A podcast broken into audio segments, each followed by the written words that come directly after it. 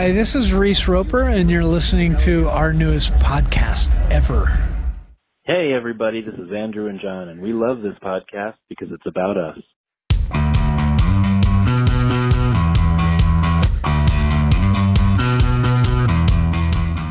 Welcome to Magnified Pod, the second season, our newest podcast ever. And Reese Roper, he's my real dad.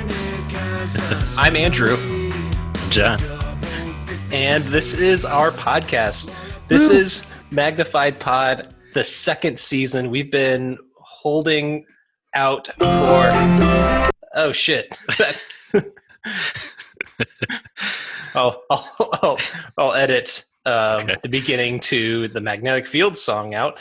I mean, it wouldn't it wouldn't be the first episode of Magnified Pod without without something going wrong. It's true. Um, I'm so used to our old setup. We had everything laid out perfectly. Yeah.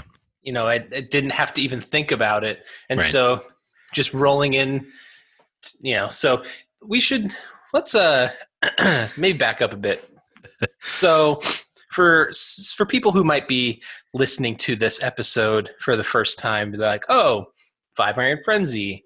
That's a podcast about that band. I like that band." Or hate that band, depending on um, what kind of Five Iron fan you are. Mhm. Um, so we uh, started a podcast uh, a year and a half ago called Magnified Pod with a sort of a uh, play on the Magnified Plaid MXPX band name, and we decided to go through every album in the MXPX discography, and it took us.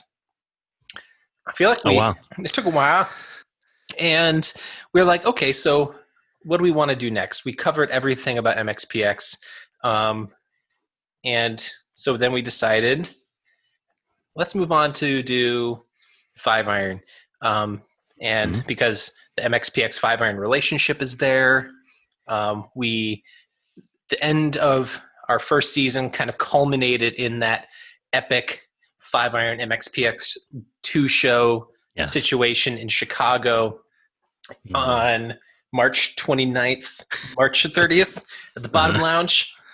Boom. And um it was it was an amazing time and we we did we talked to the band uh while we were there.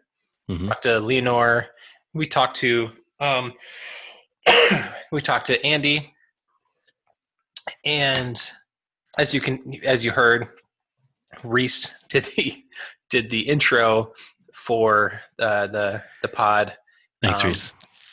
and so we want to kind of lay out what this podcast is going to be.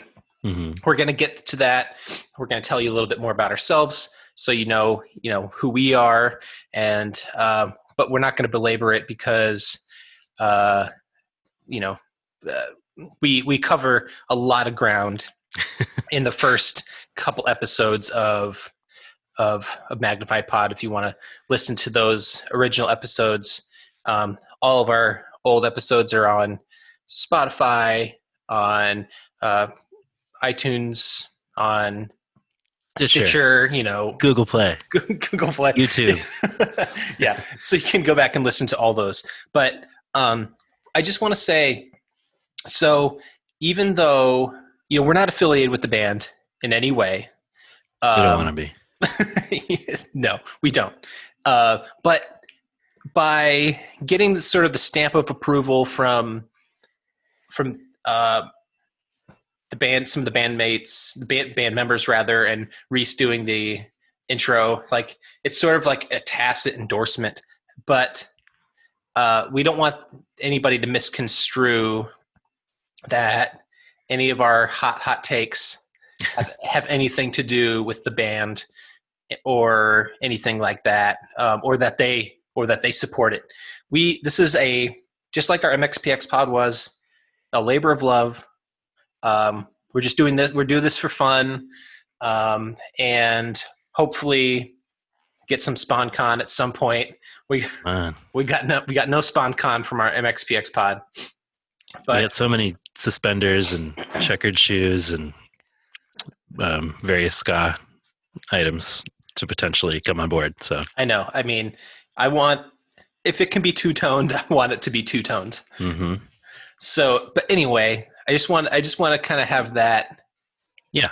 up front.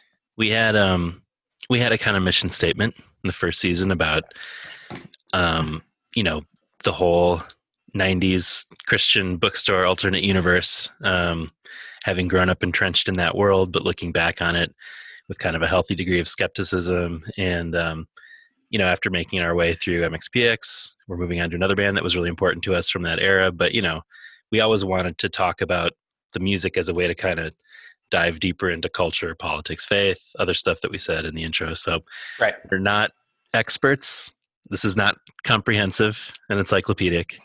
it's uh, there are bigger Five Iron fans out there, but they are very important to us, and it's a platform for a wider discussion and a place to kind of build a community. So that caveat to you that like we're not gonna only say positive things about the band. Right. That's that is Um. and that and that's and that's something that I think um was you know, some people you know, we we said we said our fair share of, of not flattering things about MXPX. We didn't sh- we didn't shy away. This is not yes, it is a fan, but it's also not a fan podcast in a sense that like we're we're coming at this from a uh, an objective kind of like we're looking at it as fans, but also as um, people, dudes in their mid 30s who Yeah. look back on an era of music that produced some great music and great Mhm. albums that we like, but also some terrible music that that exists in that era Yeah. and we're not going to just like not going to sugarcoat it like a sugar-coated poison apple so to speak Sure, sure. um, uh, you know those those MXPX references are going to be hard to to not throw out to throw out there. Indeed. Yeah. But we'll get there. yeah, um, but we we will if we feel like something is uh, uh, worthy of a, of criticism or critique or you know those you know sort of moments. There we're we're going to talk about it. Yeah. Um, and I and I feel like at this moment it might be worth mentioning too that um, just sort of talk about kind of who we are and hmm um, this is you know this is a long form conversational podcast so uh, it's not going to be abbreviated but it's also not going to it's going to be relatively candid honest and if you don't like swearing and the occasional dirty joke i don't know just Tough just know ahead. just just know uh, that that's that happens. We this isn't a Christian podcast, What? um, John. Just so you know, the Lord's the Lord of me, so I don't know what you're. yeah. Uh, but I mean, we we are we are friends Yes. uh, forever uh, because the Lord is the Lord of us. Mhm. And John, I know you would not say never. No. Because that welcome, it it, it won't end. Go back and Um, listen to our Michael W. Smith episode for more of that gold content. yes. Uh, if you're saying Michael W. Smith episode, what does that have to do with MXPX? Good question. Friends, you have a lot to catch up on.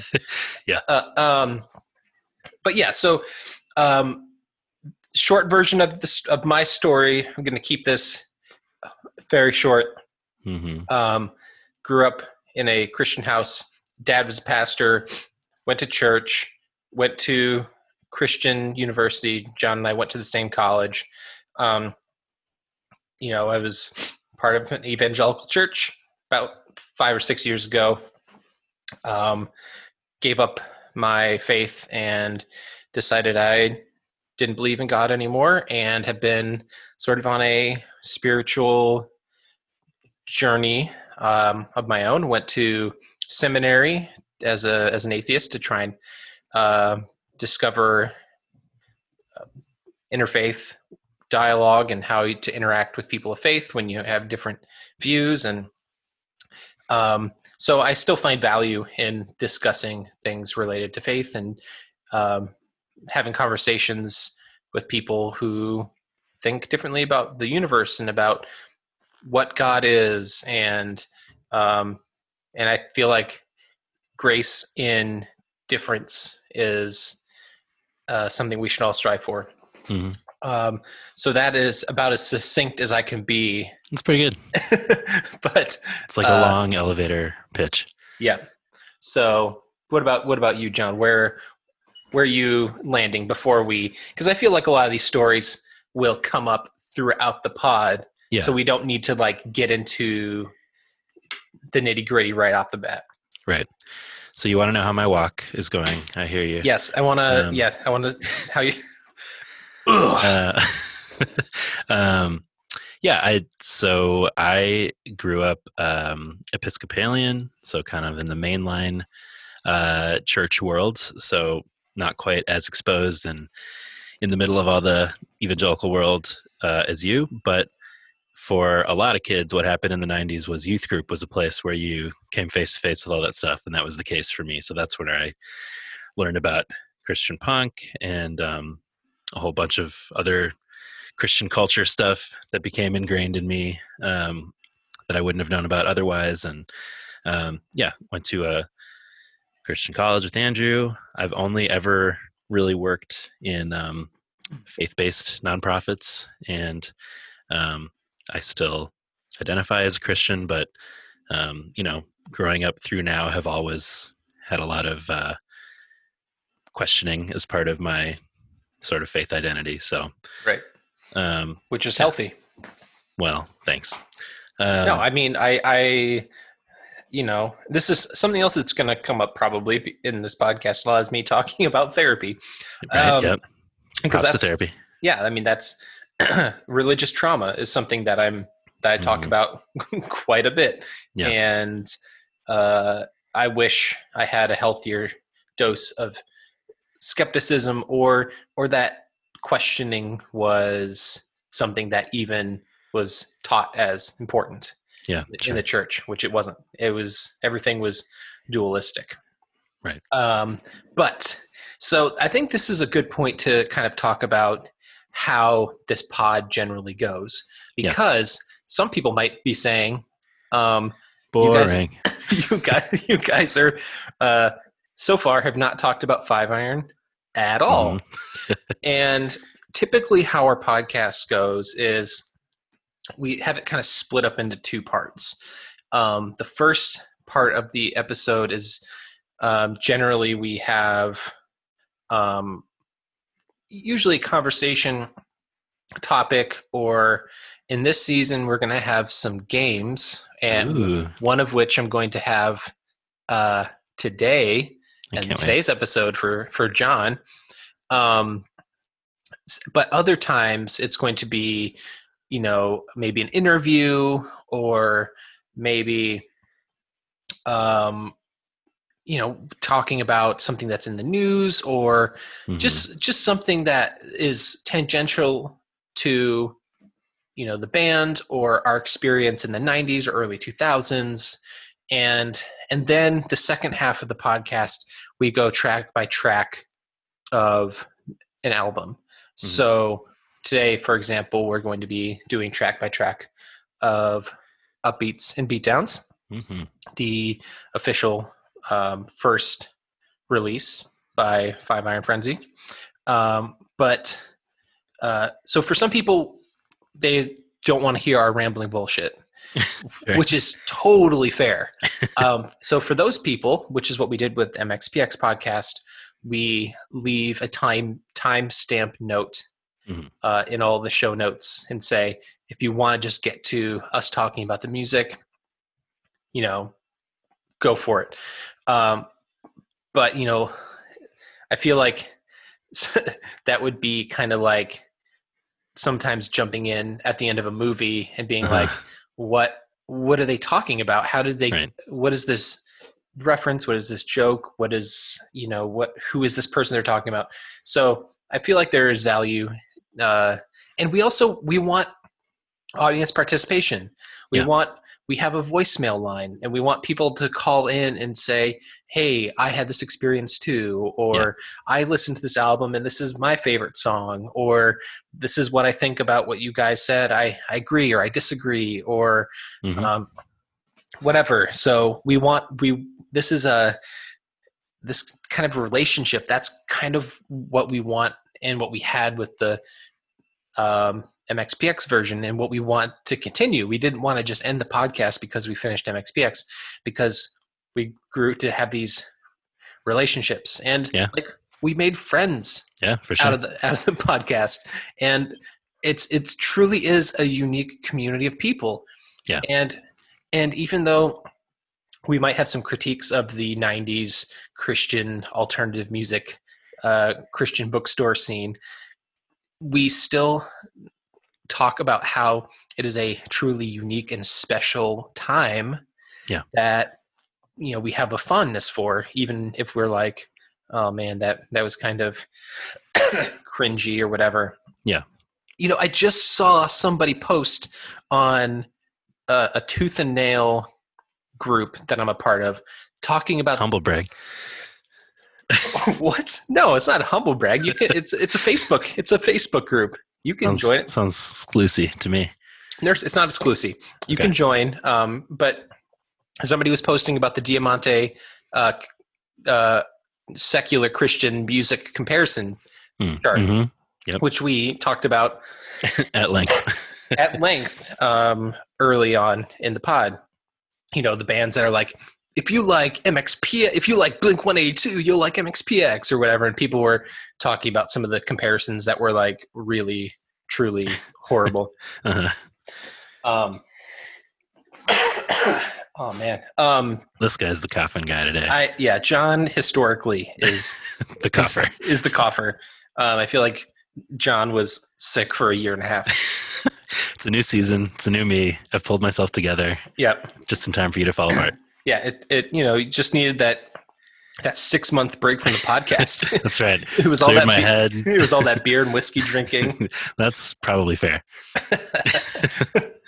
um, so speaking of of uh, uh, listener Mm. feedback and people who want to participate and leave voicemails. Um, so at the beginning of this episode, you might have heard me say, you know, welcome to Magnified Pod, the second season, our newest podcast ever. And Reese Roper is my real dad. Um, Reese Roper is not my real dad. Um, but what I want to do going forward is uh, I want to have some listener participation with this. So I want you to finish this intro. So I'm going to say, Welcome to Magnified Pod, the second season, our newest podcast ever, and fill in the blank. Mhm. So we want people to send in just, it doesn't need to make sense. Just send in, you know, you can email us magnifiedpod at gmail.com. You can follow us on socials. Um, this is normally the part of the end of the podcast when we, Sure. we tell everybody, but I feel like it's important to, you know, you Yeah. can follow us on Instagram, magnified pod, um, at magnified pod on Twitter, um, 872-762-4763 is our voicemail line. So That's 8727 MagPod. that's there it is. Man, I'm I'm get, I've gotten rusty. It's okay. Eight We'll get, eight seven two seven magpod. Yes, um, John and I had a good division of labor with with yeah. with these these things, and I, we've kind of fallen out of rhythm. But we'll Uh-huh. we'll get back. It's like riding a podcast bike. yes. Um, I don't know. I don't know what the handles are or what the wheels are on, on this podcast bike. Just, just close your eyes and grab on. that that's been my motto for most of my life. yep. um, okay, so John, do you want to? Um, so what do you what are you drinking over there? I'm drinking water because because I'm sick, Well, and I'll tell you what I'm drinking. Yeah. I'm drinking a little, little something brewed up by a friend of the show, yes, uh, lead singer of my high school Christian punk band, Tiger Jack. what, what what's the name of that band again? That's Tiger Jack. Tiger Jack. Yes, and if you want a deep Tiger Jack dive, uh, go back to some early episodes. Here's some of our hot tracks. Here's some. Of, oh shit! uh, yep, that's us. Bass, bass, bass, bass, bass, bass, bass. That's me on the bass. Uh, so my friend Eric is the lead singer, and uh, he's also a new dad as of this week. So congrats, Eric. Congrats! I Uh, did not very know exciting. Yeah, Santiago, their son was born this week.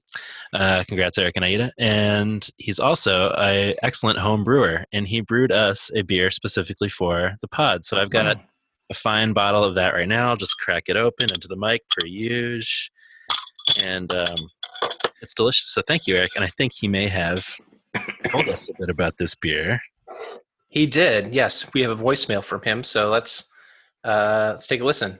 Bittered with enough hops to make this a true left coast IPA, the first taste will hit you like the opening guitar to teenage politics. and while the roots of this beer are based in the Northwest, the malting process of the barley was completed right here in Minnesota. All in all, it adds up to one magnified hop. Yeah. Boom. So he used uh, yeah Pacific Northwest and Minnesotan hops. I grew up in Minnesota with Eric, but live in Chicago now. And then Andrew moved up to Minnesota and left me in Chicago. Yes. So this, yeah, for people who maybe missed the memo, one of the reasons we took a really long break is because I I moved to Minnesota, and um, back in August, it's been about four months, and we have in earnest spent the past four months trying to figure out the best way to make this work. It's been a lot And- of trials and tribulations.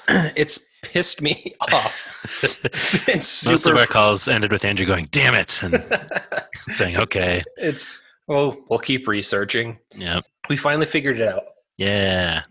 Um, so yeah, I hope to be able a- to. I need to get one of those. uh, yeah, I was gonna say I got to save some some magnified hops for you here. Yeah, Um, but it's very tasty. Perhaps he can brew it on a mass scale one day for all the Magpod heads out there. yes, I I would love that. Um, so, John, do you want to? Should we play a game? Oh, I This always is- love it when you ask me that. and and it turns into a horror movie. Yeah, Would you like to play a game? I'm into it. Um, okay. So this season we're going to be talking a lot about ska, obviously. Pick it up, pick it Um, up. We're going to pick it up Mhm. all the time. and so um, we're going to talk about um, Five Iron. We're going to talk about um, other ska bands that um, they played with or or that we liked. We're going to talk at some point to Jason Hockney Zymet, who worked with Leanor on the Pick It Up Ska in the '90s documentary. Mhm. Um, he's gonna. He was on our uh, early episode of the pod, and so anyway, we're going to be talking about ska a lot. Making a lot of ska puns, Yes, um, calling it a Scodcast, things like that. Uh, yes, we're yes, we will we will inundate you with with puns. I want to know where you are in your ska knowledge, your scholage, if you will, Thank you. and I want to ask you if you can identify a member, if this is a member of a ska band or a serial killer. Okay. So I'm going to give you the name of of a person Uh, and you need to say this person is a member of a ska band. okay. You don't need to you don't need to necessarily bonus points if you know the ska band or you need to tell me if this person is a serial killer. Sounds good. Are you ready? I, I don't know. As ready as I'll ever be. Okay. Ian Walton Fowles. Is this a member of a ska band or is he a serial killer? And I'm gonna I'm gonna assume that you're not gonna be googling these on your phone. You can see my fingies Okay. there, not on the, the keyboard. Um, I'm gonna go ska band. Yes. Correct. He sounds Uh, vaguely familiar. Um, Ian Walton Fowles, also known as Eagle Bones Falconhawk, is a guitarist of the Aquabats. Oh, interesting. Hmm. Yes. John Floyd Thomas Jr., ska band or serial killer? Hmm. I'm going serial killer. yes. Two for two. two, two for two. Um, John Floyd Thomas Jr. is an American serial killer hmm serving a life sentence without the possibility of parole, convicted of murders of seven women, women in LA during the 70s and 80s, and sus- um, suspected by police of killing 10 to 15 more. It's just got super dark. yep, get ready. this one, this could, this is this could be a layup. We'll see. Okay. okay. Um, Elyse Rogers. Ooh. Um. She's not ringing any bells. Ska band. Bonus Yes. points if you. I was assuming you were going to know. Um. The Interrupters. Nope, she's the Uh. vocalist uh, for Dancehall Crashers. Ah, I knew that at one point in my life. DHC. Yep. What if somebody is in a ska band and a serial killer? I mean, that is that is Trick question. that is quite possibly uh, you know could be Reese um, for all we know. He's Yeah. he probably is. Probs. Um, all right, Stephen Graham Paint uh, Stephen Graham Panter Panter. Panter. Hmm. hmm. Uh, serial killer. oh. Um, no, Stephen Graham Panter, also known as Sir Horace Gentleman, is the bassist for the British two-tone ska band The Specials. Oh man. I'm Uh, not up on my special members' uh, names. No, evidently not. Uh, how about Dave Butts? Hey, Butts. Um, ska band or serial killer? Uh, serial killer. oh man, it's such Um, a streak. He's the keyboardist and saxophone player for Bim Skala Bim. Sure, sure. Um, what about Stephen Griffiths? Stephen Griffiths is a ska band member. Nope.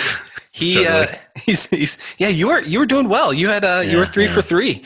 Um, no, but he uh is known to have killed three prostitutes. Great. claims to have killed fourteen. Um, and he dubbed himself the crossbow cannibal Okay. as he killed his victims with a hammer and crossbow, then later ate parts of them. So, Great. all right. Has anybody played um, a trombone made out of bones? Because that would be really on brand for us. This would, uh, I mean, we need to we need to um, start a ska band, the Crossbow Cannibals, and then we can make Uh, trombones cross- out of. Crossbow scannables. Uh, That doesn't quite it- work. was- we'll, we'll workshop then. Okay, good. Okay. Um, Chaz Smith or Cathal Joseph Carl Smith. Oh man, I mean that sounds like a serial killer. That's what I'm going with. Dang it! Sorry, he's the uh, Eng- he's an English singer songwriter, multi instrumentalist, and a career spanning more than forty years. Um, he uh, came to uh, prominence in the late seventies as the backing vocalist, trumpet player, harmonica player, and dancer for the English ska band Madness. Oh man, this is embarrassing. Yes, yes. Uh, Linda Hazzard. Linda Hazzard sounds like a ska band name. Yes. Ugh, oh wait, nope. Wait, Damn it! wait, nope. Wait. You know, I, I I looked at it and I'm like, yeah, that's a ska band member. Nope.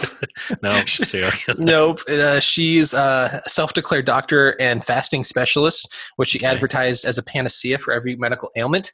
Okay. Up to 40 patients have died of starvation in her sanitarium uh, in Washington.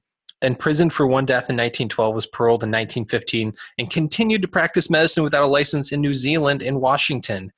Um, she died in 1938 while attempting a fasting to cure herself. So Wow. Yep.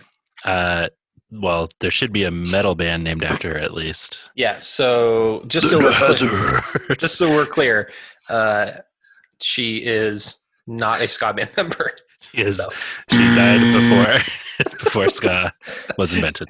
yeah. Uh, Steve Perry. Steve Perry from the ska band Aerosmith. um, Was that Aerosmith? no, that was not Aerosmith. Um, ska band. Yes, uh, right. Steve Perry is um, the lead singer of and guitarist for the Cherry Poppin' Daddies, Oh yeah, right. on. also known as MC Large Drink. I also would have accepted MC Large Drink. That's a great name. Um, isn't oh Joe Perry is the uh, Aerosmith guy. Steve Okay. Perry is that Journey? Is Steve Perry from Journey? There are a lot of Steve Perrys out there. I guess so. I can't keep track of all the Steve Perrys. Are any of them serial killers? Um, might be a loophole. Let me let me check. Yeah, he was the lead singer of Journey. Nope. no. all right, all right, all right. Okay, we have. I have one more. Uh, Okay, this is good. I like this. Earl Nelson. Mm, serial killer. Yes. right. Um, Only an Earl. Yep. We're uh, we're ending on a really dark one. Um, he's a necrophiliac. Great. who primarily targeted boarding house landladies on the West Coast during 1926, also known as Gorilla Killer or the Dark Strangler. Wow. Captured after two murders in a small, now ghost town in southern Manitoba, found guilty and hanged by Canadian authorities in 1928.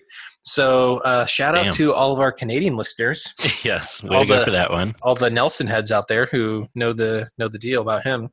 Um, we should So- start a ska band called Gorilla Killer and write some murder ballads about him. Well, what about what about the crossbow cannibals? We're already Well, okay, yeah, yeah, fine.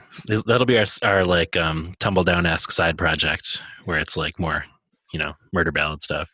okay. So, um, so you, I think you only got uh, I think you only got three right. So that doesn't you- sound right. um, I was not keeping track. But you, wait, wait, no, you wait, hold on. You got you got Steve Perry. There were a bunch of dings. I heard a bunch of dings. I don't know. I wasn't keeping. This is this is like this I is don't- like Get anything? no. You get nothing. You lose. um, well, welcome to all the uh, youth pastors who are listening to us. It only took us half an hour to get to necrophilia, so uh, it's probably a record for us. Um, that's weird. hey, so uh, there's something else I want to mention before we before we get into anything else. Um, do you remember back in I think it was June when we were preparing for this pod and Mhm. we were at that bar? What what what was it? It was um in Glenview. yeah, the one in Glenview Mhm. where we were working outside and and then this like drunk guy came up to us and was like talking to us and we said that we were like working on a podcast is about ska. Do you remember this? Uh-huh. I do remember this. And and that he he was like saying a whole bunch of nonsense and that he he said he wanted to write something down in my notebook. You have that? yes. Let's Do you read it. remember do you remember this? I, I remember him writing it. I do not remember what he said. Yeah, it it doesn't make it like there's one word I can't really uh that doesn't it doesn't really make sense. But he said ska has been the only revolutionary tunes of the folks who know who know how to detail the times that couldn't dovetail to the blues ska. I also like to end my sentences with ska. Um, Well, shout out to that dude because he was clearly drunk, but that was, was- pretty. He- Um, he was hammered. yeah, he that, that's an impressive uh, series of words to string together for somebody in his state. So Yeah. Um, I mean, he's serial right that- killer. yeah. Was was he a serial killer? yeah. yes. Yes. um, yes. His name was, and that man's name, Earl Nelson. yep. well, I enjoyed that game. Well yes. Yes. Um, don't worry. I have uh, I have some more games Oh, in boy. store for you. done. Right. Um, so if you have some game ideas that you'd like Hmm. us to play, send them our send them our way. Yeah. Um, if you don't like us talking about serial killers, that's, Why wouldn't you? that's too bad. Um, we're going to. It's going to be well traveled road for us. Um, so Serial killers. nice. Not really. Yeah. Well, it, just because we're going to be making puns doesn't mean that they all need to be good. Sure. Yeah. Okay.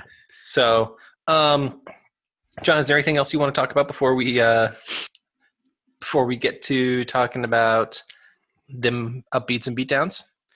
I don't think so. I mean, we should uh, give a little bit of background and intro to the band, but maybe we do that as part of getting into the album. Sure. Yeah. Why don't we do that? So, why don't we take a break? Because I need to Sounds get some good. more. I need to get some more water, Mhm. and then when we come back, we will talk Pick up. about. We will pick it up. We will talk about upbeats and beatdowns by the worst band out of Colorado, Five Iron Frenzy. Yeah. Our nation stands with heart in hand to sing their anthem proudly. Voices raised to sing their praise of their hollow country. From the south of freedom and the top of liberty. From your blessed All right, we're back. Yeah. and we are talking upbeats and beatdowns. Um, but before we get there, John, another segment that we're introducing into this season is the five. The five. The five. We gotta get a little cool sound effect there. Yeah, well, uh, it'll be The five. it'll be it'll be echoey. Uh-huh. It'll be it'll be deep, and it'll be like the five, I like it. and then explosion explosion for some reason. Yeah. If anybody wants to make that for us, feel Yeah. free. what the five is going to be is essentially five things that we individually think are noteworthy from the era that the album came out or the year the album came out. So this came out in it was recorded in 1996, but I think did it come out in 97 though? Well, I believe it was initially released in November 96 Right. and then released uh, more widely in 97. Yeah, so I think that's why we talked about kind of doing kind of a broad like Yeah. we can talk about 96 and 97 Yeah. for our 5. Yeah. So I don't know, we might have some crossover, but um what what did you uh what what do you have for what do you have for your 5? Should we Right. trade back and forth? We'll go back items? and forth. Yeah, we'll go back Okay. and forth. Well, I'm very curious to see your list because I stuck very personal versus like broad social things. No, that's totally fine. Okay. So 96 to 97, that was my first year I started Christian school. Uh, I began at Minnehaha Academy, the Oh. high school of the Covenant Church, which uh, Andrew and I used to share as a church. Um, and it was an interesting time. I was uh, much more confronted with uh, some of that Christian culture that we talked about. And I also had um, James Iha hair, which I can't remember if I've talked about this on mic or not before, but uh, James Iha from the Smashing Pumpkins had like black, yellow, black, yellow streaks. And uh, I rocked that in my long eighth grade hair. And it, um, How how did we never talk about that? I feel like I brought it up at some point. No, you did Um, not. We've talked about you having a mullet. We've talked we've talked about having frosted tips. I've yeah, my hair has been on a real journey. Um, Bro, same. Same. Samesies. but um, yeah, that was uh, I felt like so proud and cool about that, and um, people called me a skunk and a bumblebee. Uh, How, how long did it last? I mean, until the yellow turned brown, so a while. Woof. Uh, but uh, I thought it was a cool look, so that that was what was going on for me then. Well, um, okay, so I I, started a little bit more general. I figured you might. So do you? So okay, how about okay? You started personal. Should I start personal then? Sure. Um, all right. So I so you're you're you're a year ahead of me. So I started eighth grade. It was the first year at a brand new. Uh, our our middle school was just rebuilt, and so it was a brand new uh, school, and it was everything was really nice. And so one one thing I did, I was in is in drama class. This is an embarrassing story, and I think I, start.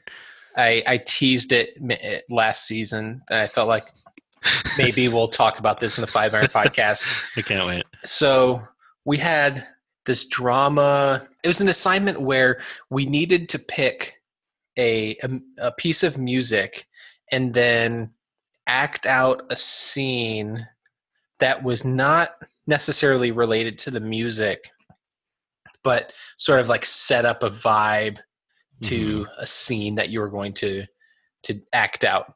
Okay. and like somebody one of the girls in the class she had some song playing while she was like waking up and like starting her day and going about doing things. Just sort of like um acting exercise i guess to kind of hmm use the music to paint a picture so to speak. So i chose combat chuck. Awesome. and so my my idea was i'm a superhero and um i'm and there's somebody who needs me and i'm a secret superhero and so i somebody calls me and i i jump and i go and i save them and it was very poorly thought out Sounds good. um, but uh, and I thought, well, I'll use Combat Chuck because that's sort of it's sort of a superhero, I Sure. guess. and it it was very short, and uh, I just wanted to work in five iron somehow.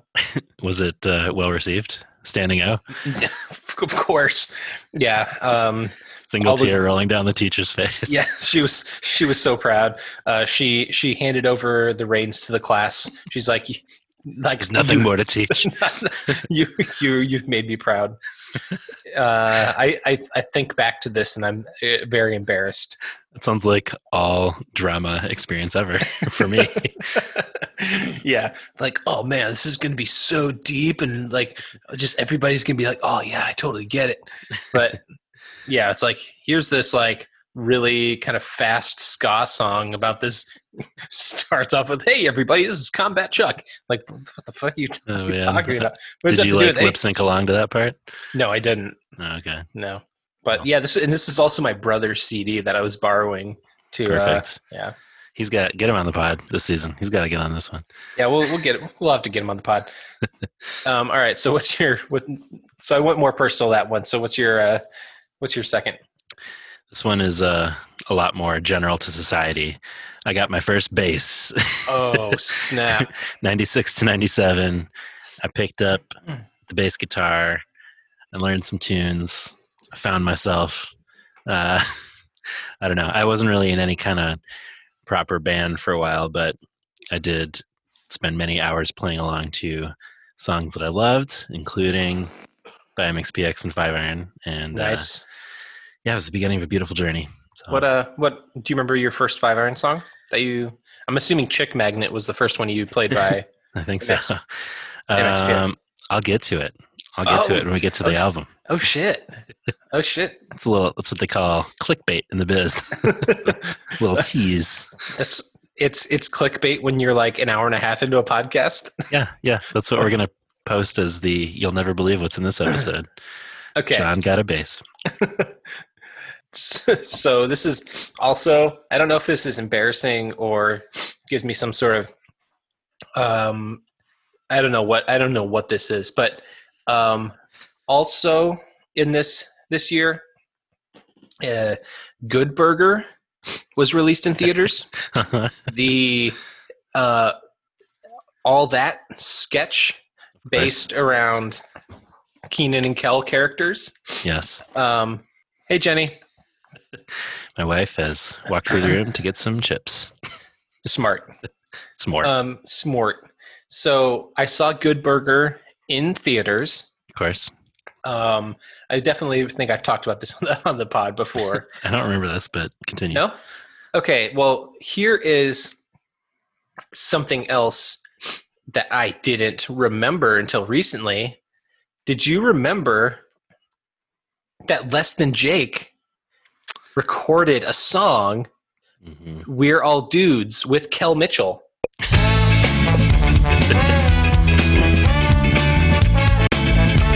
know, I I never saw Good Burger times behind. Get all the bad things off your mind. He's This song good, legit good, we're rules. feeling Good, yeah. Just great. hanging out, just having fun. We're number one. Just hanging out, just having fun. I'm a dude, he's a dude, she's a dude. We're all dudes, a dude. I do remember that. Um, I'm gonna shout out a friend of the pod, Tyler Day, who's been on a previous up before, Boom. and he texted me saying, um, talking about his his daughter.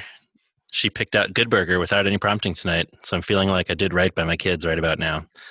Wow. He said, um, "It's so clear that Kenan is a comic genius," and I responded, "Guess what? I've never seen it." And he said, "This is your worst one yet."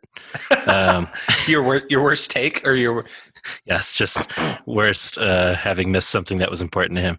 Now I said I was 14 when it came out, so I guess I was a little too old.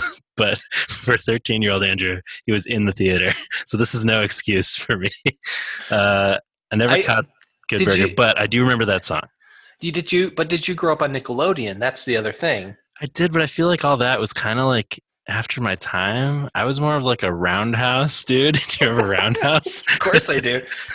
That was the original Snick lineup. of course. You had your Clarissa explains it all. Yep. You had Ren and your Stimpy. you Ren and no Ren. Uh, it was Roundhouse, then Ren and Stimpy, and then Okay. Are You Afraid of the Dark? Oh God, what a perfect two hours. so Dude, are you, dude? Uh, Are You Afraid of the Dark? They're coming out with an Are You Afraid of the Dark movie. Ooh, I am ready for that. We when we still and did or did we not miss the Scary Stories movie? Did that come out? it did come out. Came out at Halloween. Did you see it? Um, it's on reserve at the library. Nice. I still need to. I might need to look it up on Amazon or something. I also saw the Scary Stories uh, documentary, um, which is available digitally for rental. Our, our boy, our boy Alvin Schwartz. A Minneapolis resident. Um, still, is he alive? Still? I don't know. It's a mystery. We got to find him. Um, uh, okay. yeah. So from Good Burger to Alvin Uh, that- Schwartz. that song is great. Well done. Thanks for bringing it up. You're welcome. Was that the end of that chapter? Yes, that was that was my number two. Okay. Well, moving from one important piece of cinematic history to my number three, Naturally. which is that I took my first film class. Um, it was like a an after school class with this guy who was like a local director. Um, but longtime listeners of the show know that I I love films, and uh, I'm I'm just biting. Um, For for sure. this is this is going to be another uh, ongoing motif for new listeners of the show is you talking you two to me uh, Are you talking REM? I am re me references abound um, Yep. yes I love films uh, it was formative for me and that uh, that was not mo- not, uh, not movies. Not movies so class. much. no no no no no if we're talking about like popcorn blockbusters you can forget Yeah, it I'm forget it. talking films buddy Scorsese. that's right Speaking of Scorsese, The Irishman, Yeah. masterpiece, three and a half hours. Yeah. Do it. yep, it was very it was very good. So oh, good. um, so one of the things that I feel like somebody I, I saw somebody write about it is that it is it is not only is it a, a masterpiece, but it's also a perfect Netflix Mm, film because three and a half hours is long and and so i was seeing that some people were saying if they had to watch it in a theater it might have made this the the watching experience a little bit more difficult because it's easier to like get up and go to the bathroom and then like kind of come back to it and not just have to sit in in place for three and a half hours i'm not sure how you did it but like guess what, I- bro? you Just Non- like you saw nonstop. Good Burger in the theater, I saw it in the theater. You saw it in the theater? That's right. Damn, you're legit, bro. Cinema points. Um, no, I was really. I mean, part of why I wanted to see it in theater was like I wanted it to be an interrupted experience. I wanted to sit and not be tempted to get up or look at my phone or any of that. So Damn. anyway, this Well, speak- is brought to you by Netflix. speaking uh, of speaking of cinematic moments, Uh-huh. my my number three, 1997, Star Wars released the special Oh, editions yeah. in theaters. Went So I that got shit. I got my first chance to see Star Wars on the big screen Yeah, when same. when when I was 13. Which is the best way to ever see a Star Wars film. As anybody who knows me knows, I don't have any love for the special editions. No. Um, but that's a that's a longer conversation. Have you um, followed the um so they redid a new version of Han Shot First for the Disney Plus version? and um what's his name? Grotto? Greedo. Greedo. What the Sorry. f- Grotto? I don't know. Oh, Uh, Groucho, Groucho Marx? You know. Groucho Marx. Greedo and this one goes, McCluskey, and then shoots him. Uh, anyway, if anybody knows what I'm talking about, that's great. So Star wait, what, what they they make they make Well, the the version okay, that they can we use, just can we just can we just get on the same page here? the it's- version. go ahead. It's a it's it the whole the whole concept of Han shot first is bullshit because Greedo didn't shoot at all because Han murdered Greedo. There was no first. It was Han shot only. Period. He Yeah. just he just straight up murders Greedo. Yeah. Well, it's not and it's also not how guns work where you just like oh i'm han shot me and then i shoot him back and it's like no you're dead yeah. Uh, Stupid.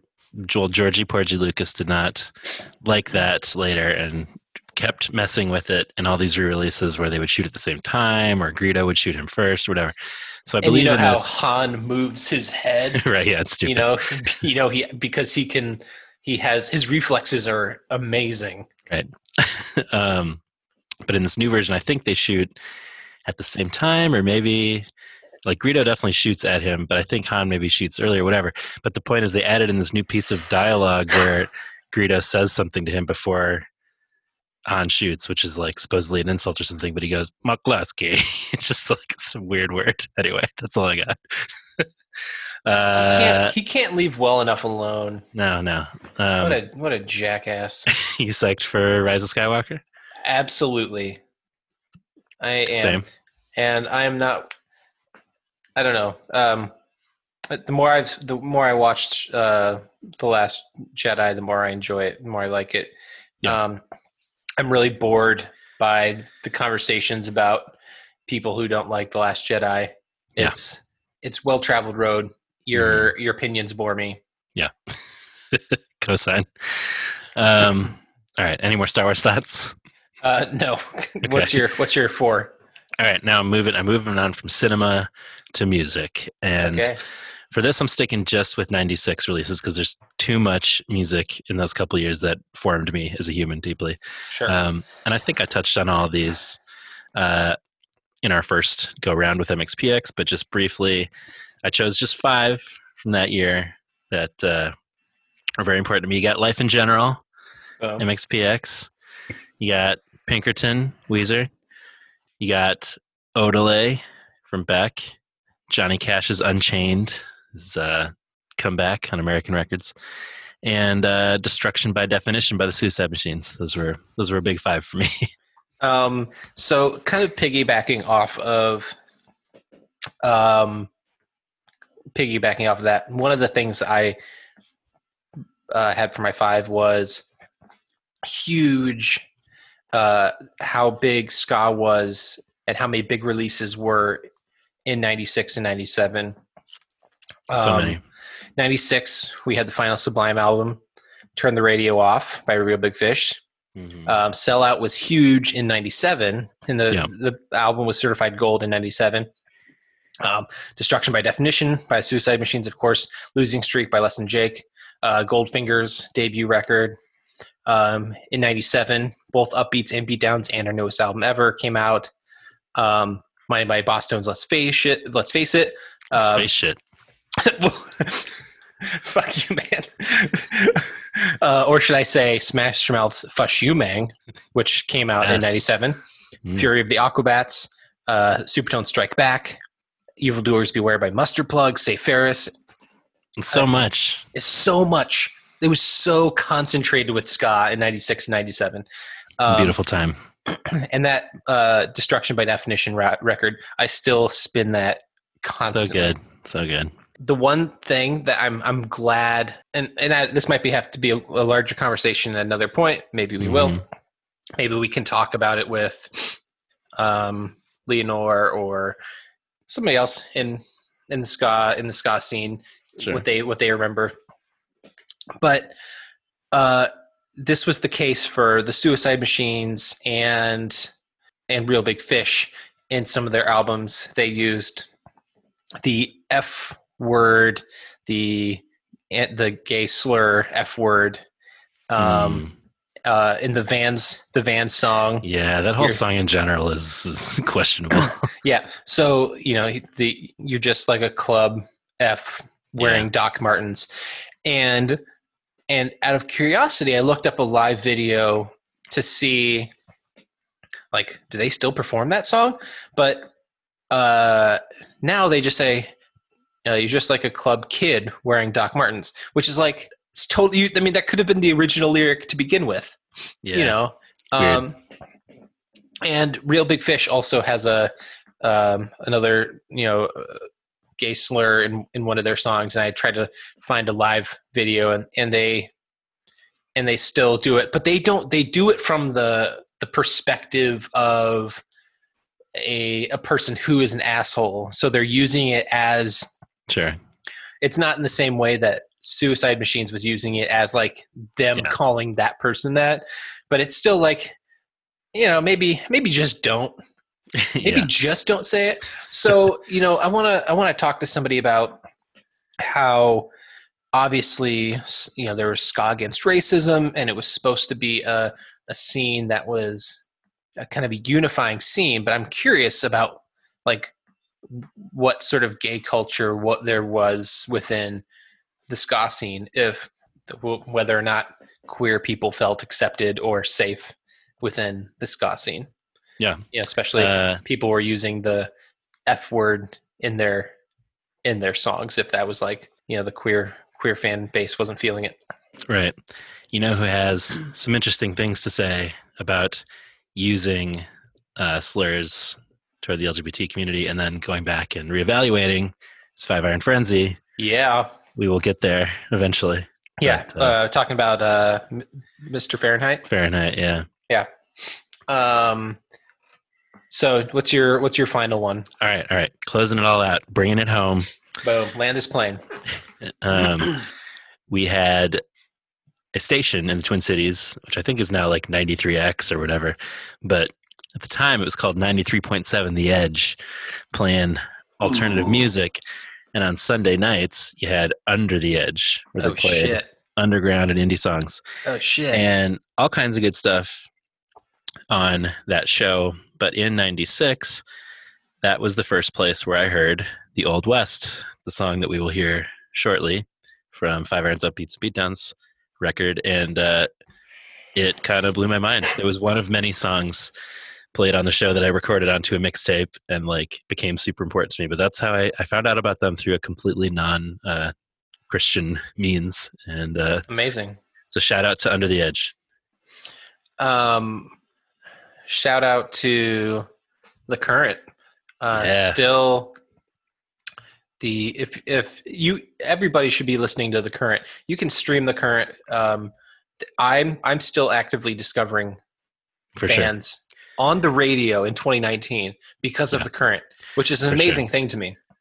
the Twin Cities has a ridiculous wealth of good radio stations, which is a reflection of the good music scene up there. But Yeah. yeah, some of the folks were at the Edge, then went to Rev 105, who now a lot of those folks are at the Current. So anyway, Yeah. we'll do our Twin Cities radio station pod another time. But um, yeah yeah shout out um shout out to also uh the message which is like a, a hip-hop um uh show that they do on the current too Yeah, cool. which is great i'm into it um this is you closed yours out so perfectly with like a great transition Uh-huh. mine my last one I can't wait. is uh nintendo 64 GoldenEye? released in september 96 Ooh, big Um, moment. holy shit uh, that you know, you look back 23 years ago, and the graphics are super questionable.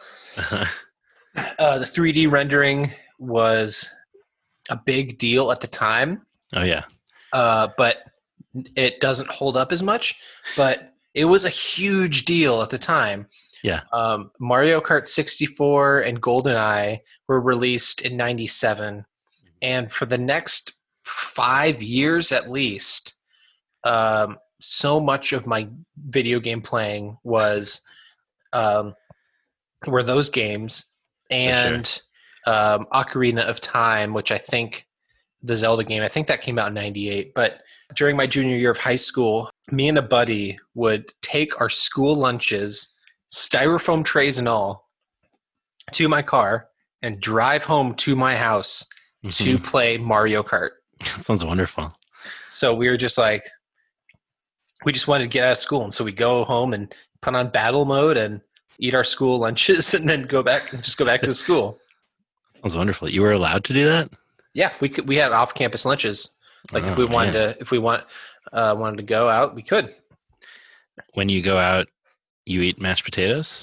You get hit by cars? We, we, we ate mashed potatoes, but we didn't get hit by cars. Okay, good. Only Mario Kart cars. yeah, yeah. Well, we didn't get hit by them. Uh, we popped each other's balloons, Right, right. which right. is not a euphemism. so to speak. yeah.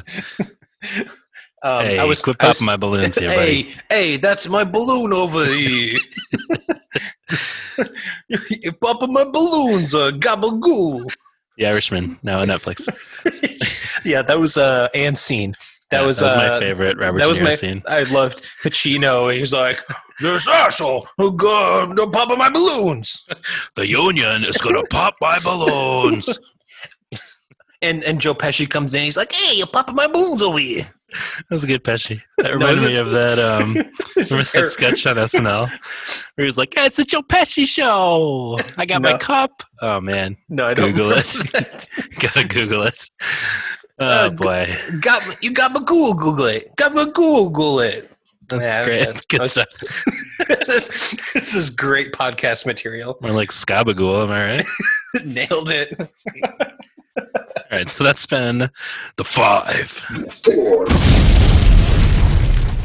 I'm, tr- I'm trying to think of more uh, more ska puns with um, Al- with with Al S- Al um, Al Al Pacino Scacino. I've got nothing. All right, let's move good. on. No, it was terrible. Scarbert De Niro, obviously. Nailed it. Martin Scorsese. Could go all day. Hey, hey. All right. So why don't we move into um and so here's for people who are new. For Mhm. people who are new here. Um um why don't we why don't we actually talk about the band a little bit? Um what a weird idea. no, I was gonna say I was gonna say let's get into the album. Why don't we just talk about the band a little bit? Yeah. Um, Um, go ahead. I I revealed an important piece of information in the previous segment, but Andrew, I have a really important question for you. Ready. When did you first hear of Five Iron Frenzy? Um, so I think I first heard of Five Iron Frenzy through my brother Brian. I think he, I think I first heard ska through him. I know he definitely had upbeats and beatdowns, as I alluded to. That I borrowed his his CD to play my to play Combat Chuck in my theater class or my drama Mhm. class. Um, but yeah, he. Um, so I think it was either him or my cousin, my cousin Justin, who had the OC Supertones. So it might have actually been um, my cousin Justin who uh, who had the Supertones uh, adventures um, of the OC Supertones, um, and then.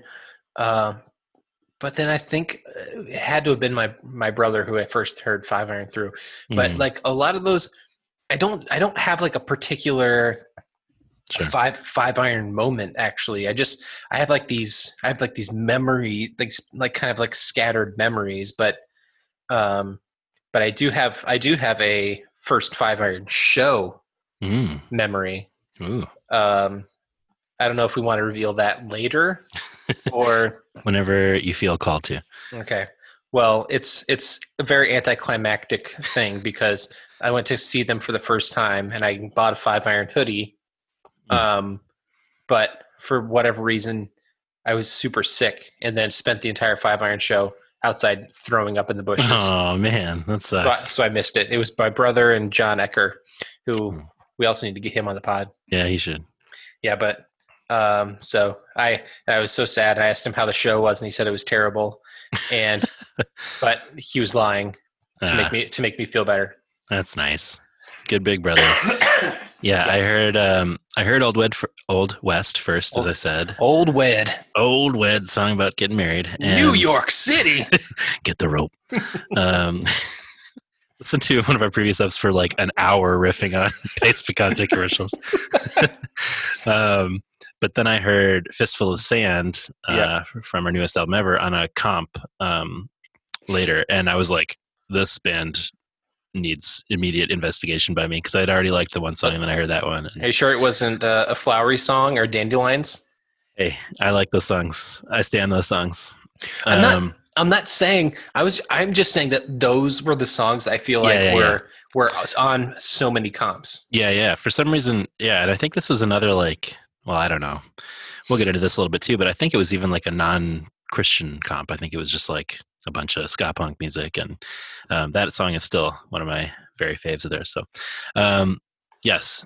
So, Five Iron Frenzy, they started in 1995 Yep. in Denver. Um, as we've alluded to a bit, they always played a mix of Christian venues and non Christian venues, and were kind of pretty solidly straddling both those worlds in a way that not a ton of Christian bands were. I think that's fair. Um, I, I mean, I feel like MXPX did that pretty well. Yes. I mean, how could I overlook our boys? But I think there's a reason that we're drawn to those bands to talk about is because they Yeah. were doing something interesting and um Well, they didn't. They also like not to dismiss like the supertones or anything, but you know, I didn't go to a an MXPX show or a Five Iron show and then and then hear the gospel. You know, right right right. Yeah and they would play worship songs for their encore. Sure, which we could address at some point. They don't do that anymore. Um but as we talked about on this pod before um their lyrics always really addressed issues of justice. I think they were really one of my first kind of like um artists really wrestling with issues of of social justice. Um and like i said the first song of theirs i heard was about genocide and right, um, you know, they always felt like a band that talked about, you know, a place where it was okay to question and probe. Um, they were funny, but they were still sincere in their faith and their outlook. And I think what was noticeable is like they were very thoughtful. They weren't just spouting the Christian music company line, and that, um, like MXPX, was like a, a place for me to feel comfortable. Um, so I always appreciated that about them. I also really appreciated the difference in their in their lyrics. Like you said, the message of of justice, but also they weren't saying everything that Christians do is right, or they weren't like endorsing all things Christianity. Most of the songs that are that where they talk about faith, it's kind of pushing back on the Christian status quo. Yeah. You know, they're they're they're they're saying we we can do better and don't I'm not going to associate my faith with nationalism. Yeah. Not going to um, associate my you know my faith with materialism. You know, it's they were it was bigger. Their faith was bigger than Yep. and and then just you know something shallow and and that was immediately uh important Yeah, I think um, you know from as a kid in whatever 96, 97 who had James Iha hair and um, felt constant anxiety. Uh, a lot has changed, except for the James Iha hair. Um, the uh, you know from both the standpoint of being like a punk or somebody trying to identify with the punk scene and trying to fit in and feeling insecure and being in the Christian world um, and feeling a little insecure about that. Like their lyrics and their point of view were a real lifeline and comfort. I think it was like, oh, they kind of get the struggle from both sides, which uh, they address in you know songs like "Cool Enough for You" and other songs that um, meant a lot to me. So Right. So they uh, there's this long oral history article about about Five Iron that you can find online, and I think it was a, a Colorado based publication. If I if I remember, I don't have it pulled up, but Mhm. they Reese talks about his his first show that they played as F- Five Iron, um, which was April seventeenth, nineteen ninety five, okay, and it was at this uh, a coffee house that a church had, and um, so he says Leanor's first show. I think she played at the fourth show. Dennis played the next show after that. Our third show, we were opening for MXPX. wow, Um, and I'm just thinking, can you imagine being around at that at that era, uh-huh. the teenage politics era, the early days of MXPX Hmm. Exploring their sound? Mhm. They just got they just started playing with Tom. The early days of Five Iron. Um, they probably had just come off of recording Teenage Politics because Mhm. they recorded Teenage Politics in April of '95. Mhm. So, what an amazing time! What a beautiful Yeah. time! That Ap- April sound of beautiful. Ap- April of '95 was it. I'm into it. Um, it. Should we run down the list of band members real quick? Hit me. You got Reese Roper Boom. on those lead vocals, Mike Or- Ortega, uh, or according to the um, if we're going to go off the liner notes, uh-huh. um, he's Kitty and vocals. okay, Kitty Doggy. Um, we got Micah Ortega, rocking Uh, guitar and vocals, and sheep. And sheep. Andy Verdecchio, drums and vocals. Um, other birdie. I forgot about that. Um, Nathaniel Brad Dunham on trumpet. Um, sloth and background vocals. I can relate. He played the trumpet, and uh, I feel like a sloth. I played trumpet too. Uh, Dennis Culp, trombone and vocals. And he's the uh, original birdie. Okay. Uh, Leanor, Jeff the Girl, Ortega, saxophone and vocals. And fungus. Why is everybody an animal, but she's a fungus? I don't I have no idea. Scott Kerr on guitar and vocals. Uh, monkey. Sure. Uh, then the timeline gets a little funky, but Keith Hoerig on bass. Um, log. Log. so basically, Scott was in the band from 95 to 98, um, aka the golden years for me. Right. Um, he came back in 2011 and now plays bass in the band. Um, but he had a lot to do with their early sound and wrote a lot of their music. Um, and I kind of, I mean, I stayed with them the whole time. I listened to all the albums, but I kind of, and here's where people might get upset. Controversy. Some controversy. I only really loved the first two albums and the first EP. Um, so that's basically all the 90s stuff, the Scott Kerr era. But, you know, I'm, there was a lot of MXPX stuff that I didn't know about because I kind of fell off. And it was a real joy to go back during our show and Bro, did you Yeah. I mean where would you be without like recognizing how amazing Panic is? for real, it's like a very important record to me now. Yeah, and it's such a um, good record. It's so good. And there's a bunch of other stuff of theirs that I hadn't heard that I really love now. So I'm looking forward to revisiting, um, to hearing some stuff I haven't heard in a long time or ever maybe. Um, but so anyway, Scott important to me. Uh, Sonnie Johnston, who played Right. in um, Ace Troubleshooter before that band we've talked about on the show.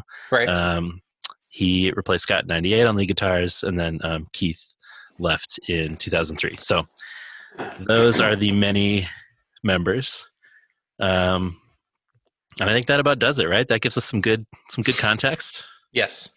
And you know, I think we're gonna I mean, you give a lot of love to the '90s stuff. I, I don't want to, you know, get too ahead of ourselves, but between Pavement and Stars and Engine of a Million Yeah. Plots, um, I think are a lot stronger Mm. and maybe less ska heavy, but they're stronger in in in some ways than I feel like the, the early works are. But let's not get too Well- too ahead of ourselves here. Yeah, the only thing I would add to that is, I- I mean, I feel like there's this sort of existential existential question of like ska bands post the ska boom of like 96 97 those years Yeah, the, for a while- the bands the bands that like gave up the ska and just like Right. we're a rock band with horns. right exactly and And i think and then real big fish less than uh, real big fish and like the boss tones are like fuck you we're still gonna we're still gonna be picking it ska up. for life. Yeah picking it up forever and ever. But i think i you know as much as i understand that the ska sound sort of went out of vogue and as much as telling people that we're doing a podcast about 90s christian ska for the uninitiated is like the worst phrase ever for some people. Um, like i i do i feel sadness about the the shift from like a ska sound to a rock band with horns which i kind of feel like is what happened with five iron and like i said i could be wrong i could stand corrected i think you're right about those records and i'm eager to get into them more but i do kind of now it's kind of come back in vogue with this you know is there a fo- fourth wave happening or not but i feel like that ska sound has come don't back so- say don't say that to Danny Leary. no, I know it's uh that's another Dan- controversy. Uh, but, Danny Leary of um, um, Relient K podcast that's right. fame. Uh, possible crossover ep coming in the future. Yes, uh, yes. We are going to do a a crossover episode with the Sadie Hawkins Pod. Mm-hmm. I'm sorry, I didn't didn't drop the name of the pod. Sadie Hawkins Pod, um, track by track podcast of Relient K. Uh, Relient K does have a a song, a kind of joke song about Five Iron. So we are going to do a crossover ep with them at some point. Um, Danny Leary does this uh, podcast with his wife Jess, who is like my pseudo um, podcast bestie because of how much we cross over with like our love of Weird Al. Ah, I love it. yeah, I'm super. I'm super like uh, every time uh, she brings up Weird Al, I'm like, yes, there's somebody else doing a Christian podcast who also talks about Weird Al too much. I love it. Um, Uh, so, yeah. yes, go listen. Go listen to them. Um, yes. But anyway, Should we do this album? we should. Let's do it, Right. bro. First track, Old West. Yes. Cowboys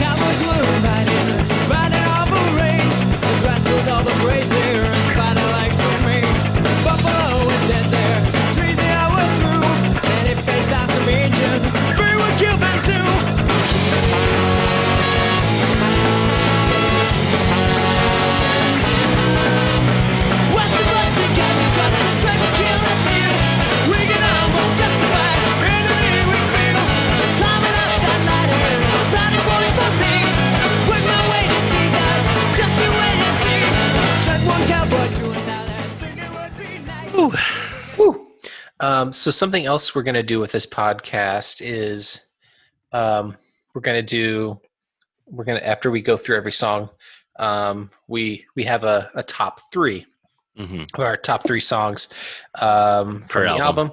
per album so um, uh, old west is my number two. Oh, it is also my number two, bro. Oh snap what if on Five Iron we're totally in sync with our? we're synced up with everything i think um, I think that might happen with. I don't know. We'll see. Let's not. We'll I don't want to. I don't want to jinx it. um, so here's the deal. This album rules. Um, Yes. the song rules. Uh, spoiler: Our newest album ever is probably my favorite. Um, but you know, as we go not- through, That would not be uncommon. no, no, no. But I, I kind of feel like this is the teenage politics to, um, you know, our newest album ever's life in general. Like it's a little more raw. It's a little more political at times. Um, yeah, yeah. but I, I I dig it hard. So, um, yeah, I mean, it's it's just such a uh, it's such a kind of mission statement about like we're a band that talks about justice. We're a band that talks about being critical of faith communities, like you said up top. Um, somebody who's clearly wrestling with like real theological issues and not being dismissive. Um, Yeah. But yeah, there's there's a lot in there.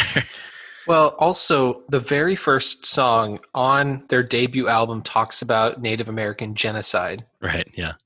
And that I think I feel like if that doesn't set the tone for the kind of band they are, I don't know what does. Right. And Yep. before they even get to the lyrics, Reese has this little a couple paragraphs about Yep. um, the about manifest destiny and um, using the name of Jesus to justify slaughtering Native Americans. hmm So, I mean, um, and also speaking of looking back on things and and uh, and being a little critical, how do we feel about um, the use of the word Injuns in in the lyrics? Is that, is that? I mean, I know it's used as like a Yeah. as sort of like a.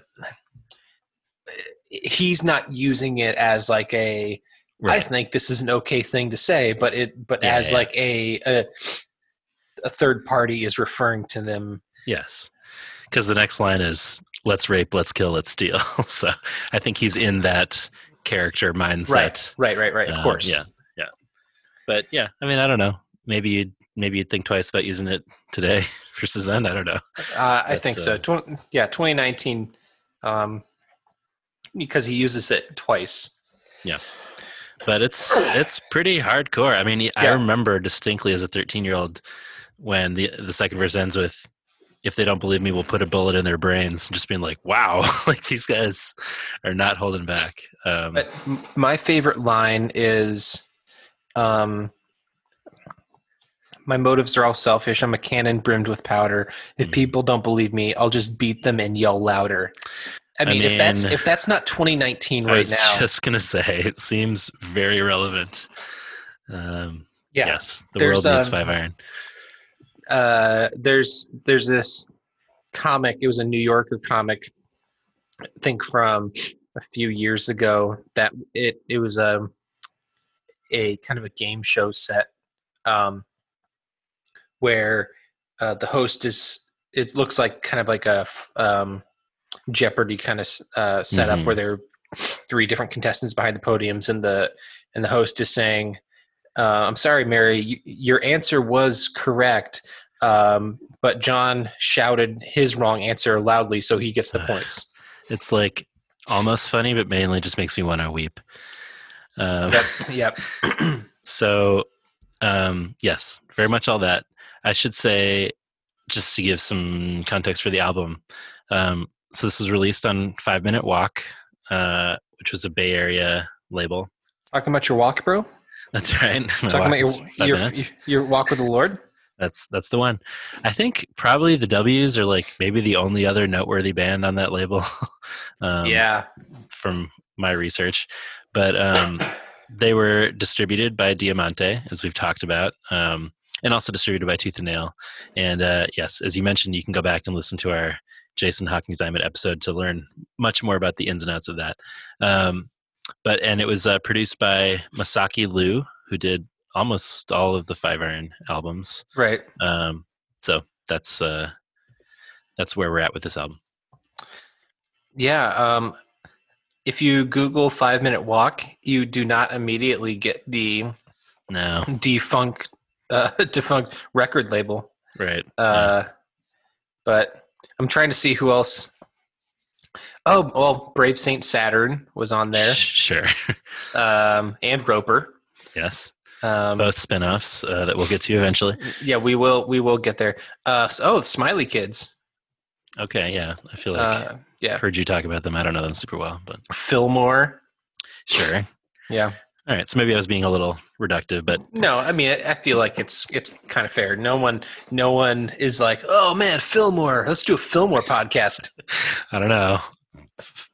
Podmore's coming coming soon. Um, anyway, that's Yeah, the old but- west. It rolls. Yeah, yeah, it's it's my number two. So let's uh let's move on to where zero meets fifteen.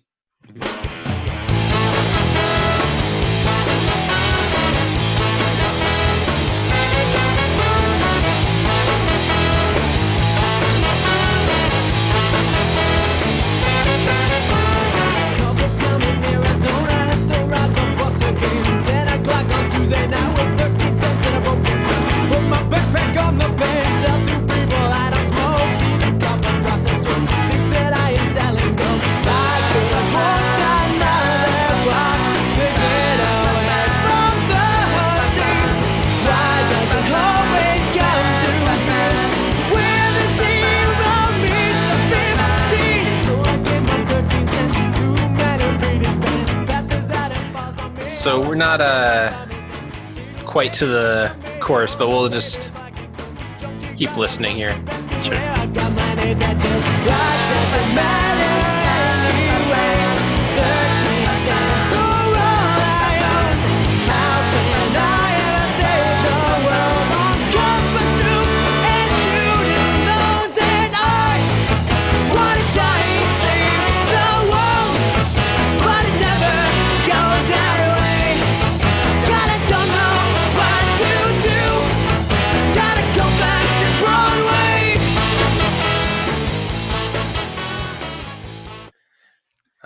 where zero meets fifteen. Dig it. This is yeah, this is a this is a great song. Uh, immediately going from one song to about genocide to being like somebody who's like, I want to do the best I can. I want to um, sincerely help people, but like, you know, he says, "How can I ever save the world on cup of soup and student loans?"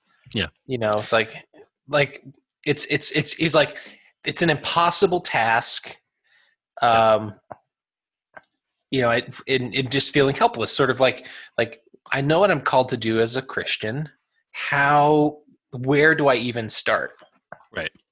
Yeah, I think I think what I responded to it um, to about it as a kid and still do now is kind of like the self wrestling aspect of it. The yeah feeling overwhelmed at the enormity of poverty, um, and sometimes it's maybe like a little patronizing about these uh, figures he paints, but like certainly self critical too. Um, and yeah, I just think that that kind of wrestling is still something anybody who is striving to do i don't know acts of justice acts of good but feeling very overwhelmed at the state of things can still relate to yeah um, i really like uh, the ending kind of the pre-final chorus when that guitar comes back in. I feel like that's really a classic five iron sound at the end there.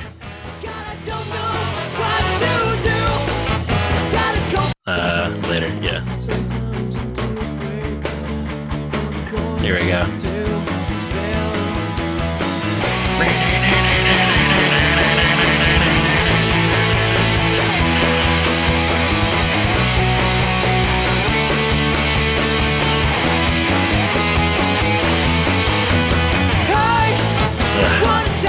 drums on So this good. song. The drums on this song rule. Yeah. The so good. Good job Yeah. andy. Andy killing it. Crushing it.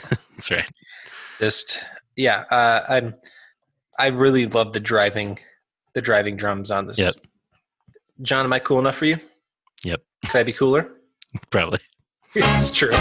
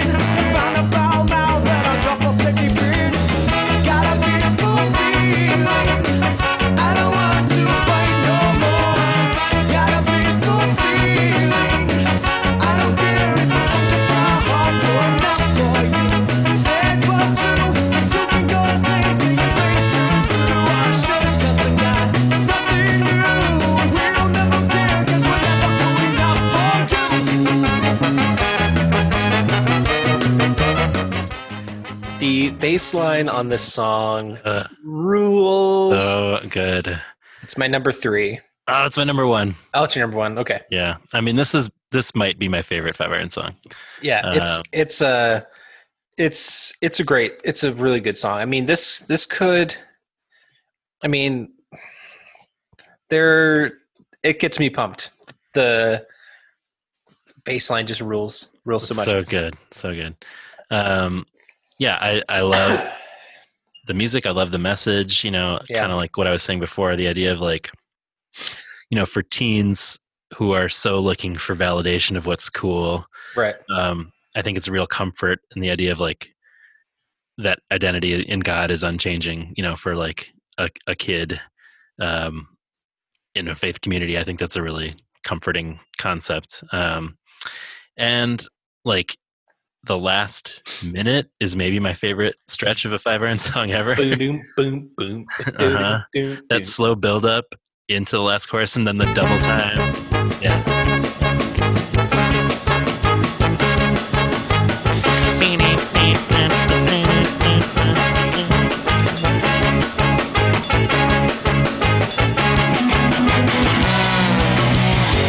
I'm going crazy.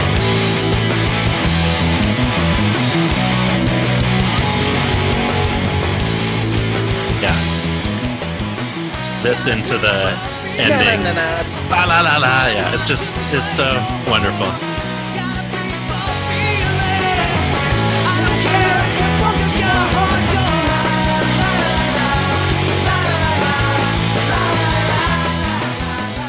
Yeah, So great.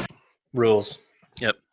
but I I think there's uh there's you know this album uh, this song rather uh, the message of musical purists and there's nothing that makes me roll my eyes eyes harder than gatekeepers Totally. I just it just like oh you're not a it's like oh you're a fan of ska name every ska band ever Name if they're a serial killer or ska band member. um, John can't, so he's No. clearly not Yeah. a he's not a fan of ska. Yeah, you take your Vespa home because you're a jerk. Yeah, it's I just I hate I hate that that way of looking at anything. It's like, well, if you need to prove to me something, it's like fuck off. Yeah. That's like uh, I saw somebody tweet something about like about this, and it's like things that we enjoy aren't supposed to be stressful. so it's like Right. if, if like someone's putting you on the spot to be like, prove to me that you enjoy this thing. Like, right. no, I don't need. To, I don't need to prove you prove shit to you. Right. Yeah. Let's move on to Anthem. If you, unless you have anything else to say about Cool Enough for You. No, sounds good. Our nation stands with heart in hand to sing their anthem proudly. Voices raised to sing their praise of their hollow country. Oh, shit. From the south of freedom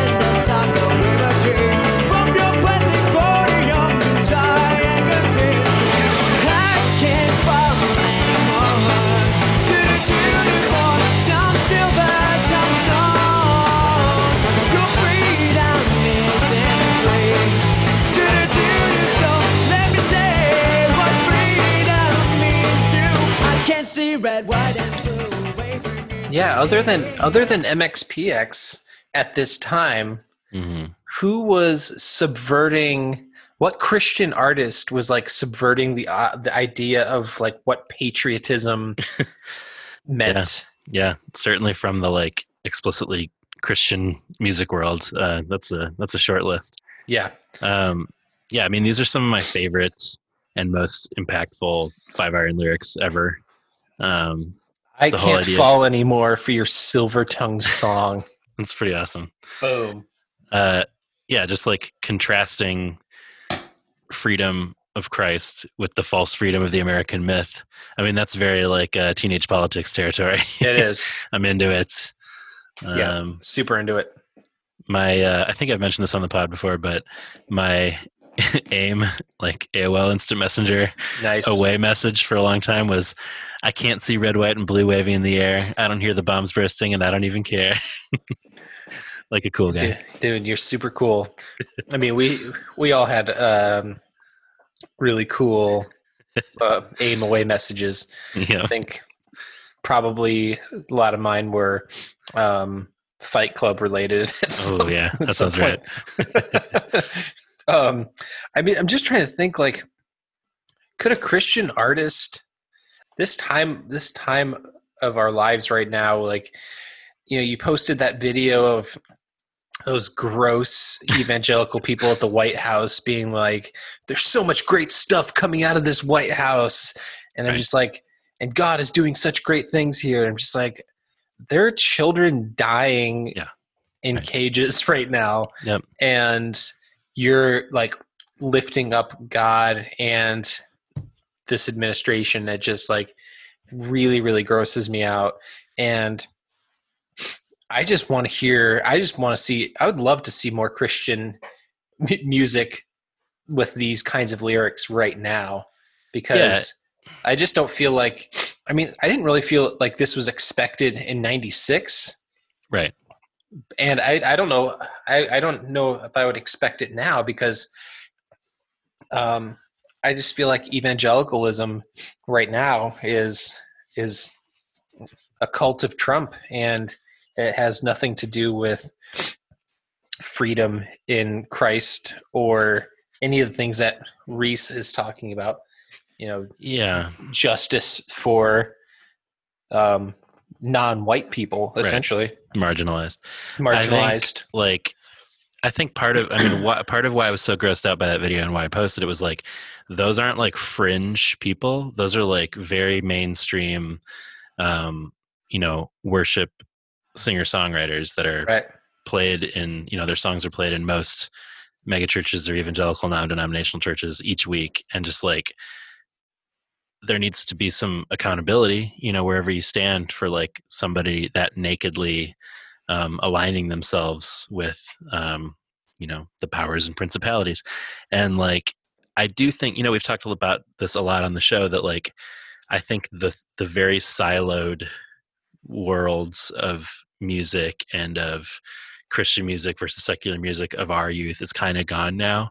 So i think in that sense there are certainly christian music artists who are talking about this stuff um, but it's not as big a deal because it's not like well you broke out of the ccm contemporary christian music world and you're taking this risk. It's like there's little niche markets for each of them um, but it's still a you know that explicitly kind of ccm worship leader world there's certainly not um, this stuff going on so it's an interesting i mean is the only person that i that i could think of that was like some years ago that was explicitly christian and was explicitly talking about sort of an anti nationalistic um sort of well we're kind of what we're talking about was derek webb but now he's Sure.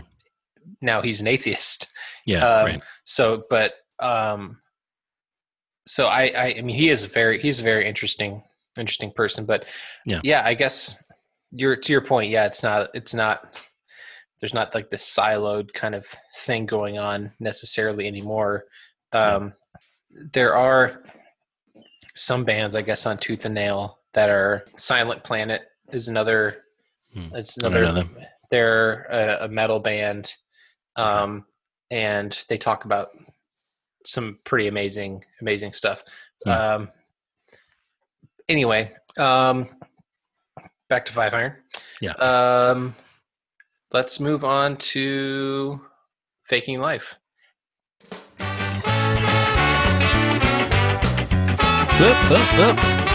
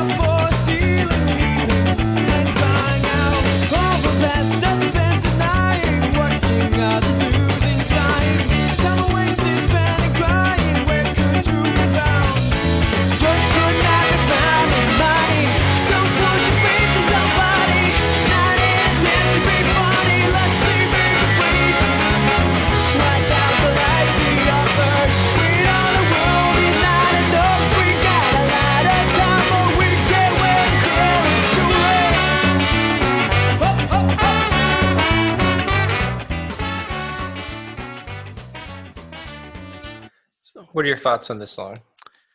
This song begins a trifecta of songs on the album. Uh, this and the next two, I'm just kind of like, fine.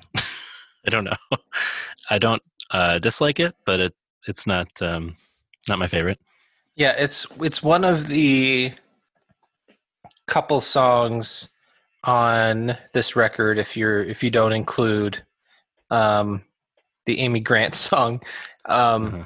That are not written the lyrics aren't written by Reese. This was words by uh lyrics by Leanor. I like the lyrics more than I actually like the music. Yeah, I agree. I I, I I guess it's also I just I don't really like the way Reese sings it. Hmm. It's it's just it's not it Sure. doesn't uh, after those first four songs. It's just like I don't know. The song doesn't really do much for me, unfortunately. yeah, it would be interesting to talk.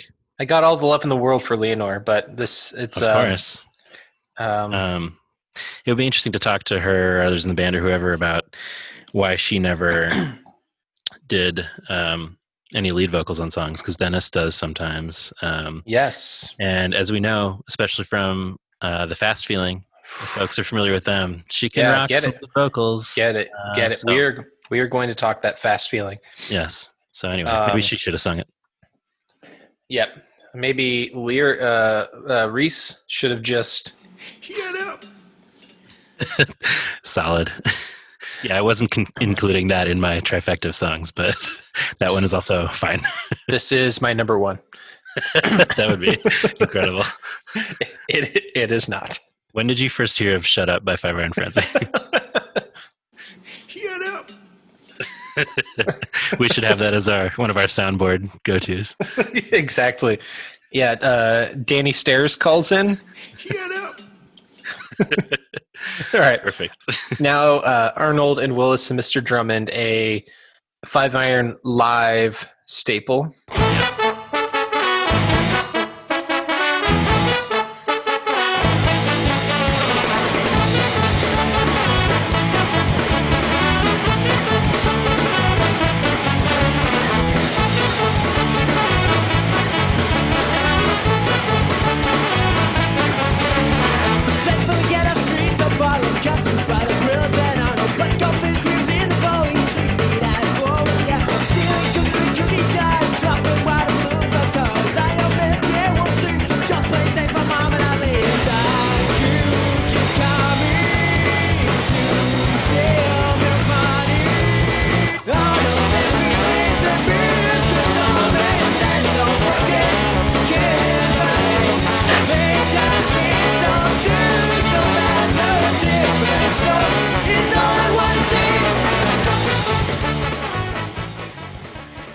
You know, now I don't want to take Arnold and Willis and Mr. Drummond away from anybody.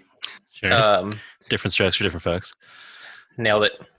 Um, yeah, I, I like I like hearing this song live. It's it's I mean, that intro gets me hyped. yeah Where they eventually end up, I'm kind of like, okay, I don't know. Yeah. Uh, yeah, but it's it's it kind of goes with their their vibe. They're not a they're silly, they're irreverent, they have joke songs as we Yeah. will get to with, you know, the the uh, these are not my pants opera. Can't wait for that Yeah, um, epic. I feel like we need to have our top 3 uh pants Just as songs. the pants songs, I think Yeah. that's a good idea. yep. Um, but I mean, yeah, it's it's it's a it's a fine song. Musically, it amps me up more than like because I don't I don't care I don't care about different strokes. No, but no. it's it's a it's a show of the time, and Yeah. um, yeah, I doubt I, I I'm curious if if Reese, um, much like you know his blue comb, if he's just like. I wish I had sung about something else. yeah, like uh, about some artsy. What if he was singing about like Twin Peaks or something? you would you would love him even I, more. I would. I would really like that.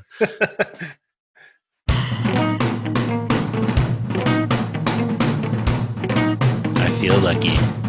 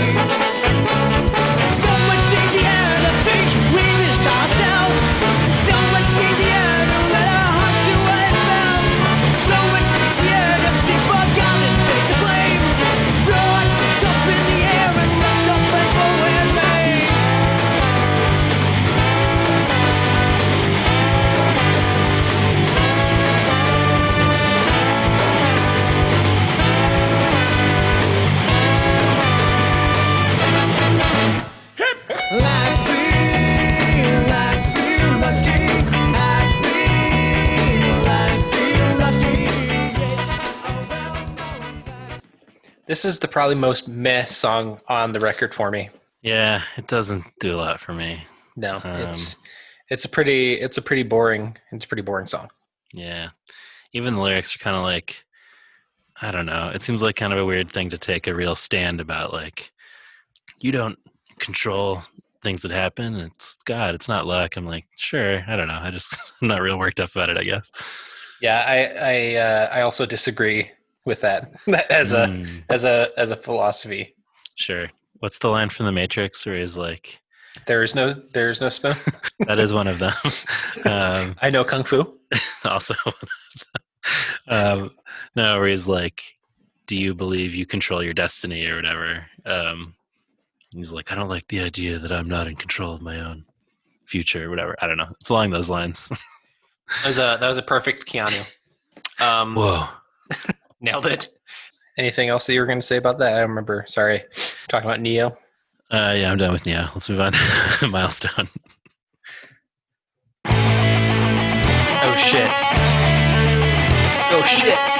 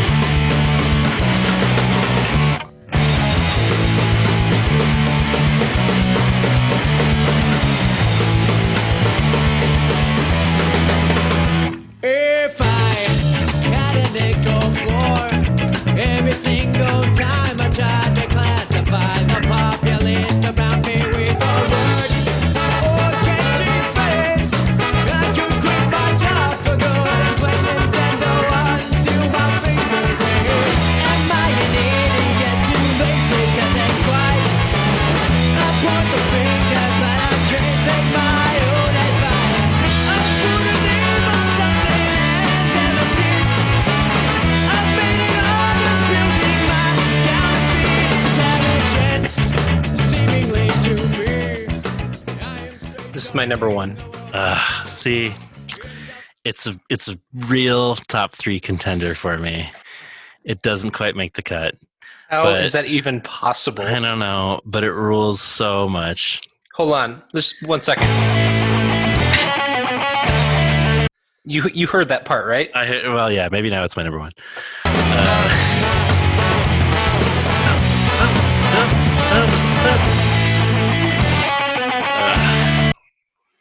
you know, I reserve the right to call an audible and make a change. um, we'll see. I uh, yeah, I mean, I have in my notes. Love that opening. Let's open up that pit. Um, one one hundo. yeah, it's. I mean, that punk beat, then that bridge that you just played a little bit of rules. It's just it's so fun, and I have sense memory of jumping in place to that bah bah bah Yeah. bah at shows. Uh, what a euphoric moment! Let's go. uh, so good. Um, I also really appreciate that it's another sort of like introspective, self-critical song. Yeah. Um, What is economic status? Tell me what is race? Who decides cla- to classify taxonomy of grace? I have that in my notes as heady because I don't totally understand what that means, but it sounds pretty cool. I mean, Um, in that who I guess who is who? What is the scale of who is worthy of yeah, yeah, yeah. of of grace? Like, is Right. it is it somebody who is rich? Is it somebody who is white? Who gets Totally. to determine who is um who's better than who? for sure. Um, I just, I mean, the idea of like the taxonomy of grace. That sounds like a book your dad would write or something. Like it's very lofty theological ideas. Shout out uh, to Jay Phelan. Uh, eschatology. um, yeah, the line about like I point the finger, but I can't take my own advice. It's just Yep. another like, you Yeah, know, man. Yeah, uh, we're hypocrites. We are.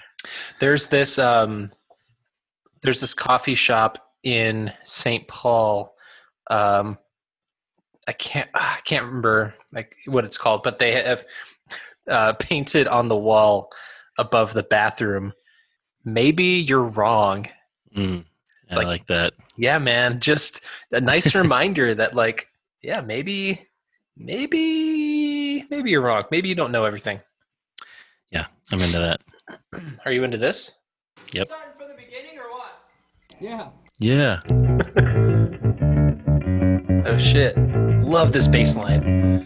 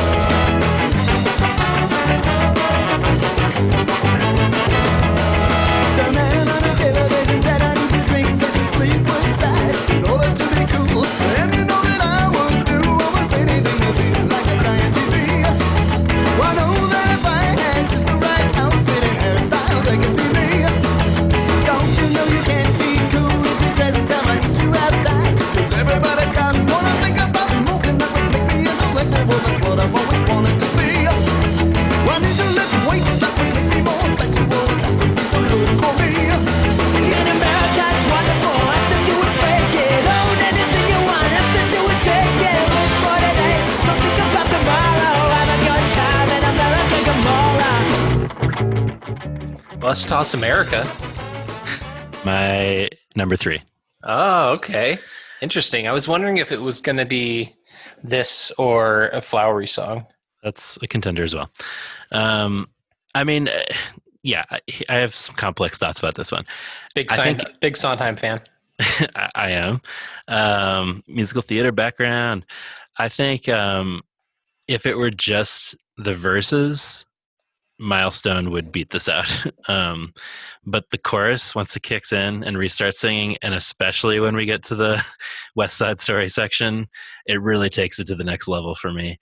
Um, but the verses are interesting, you know. So this is one where Dennis is singing, and he wrote the song, and with Sondheim. yes, I believe that that was a collab in person. Yeah, yeah. It says Den- Dennis and S. Sondheim in the in the lyrics.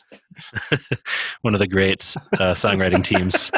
Um, but um, you know, his his songs tend to be a little more conservative um, yes. than Reese, and it's critical of America, but sometimes in a way that makes me uncomfortable.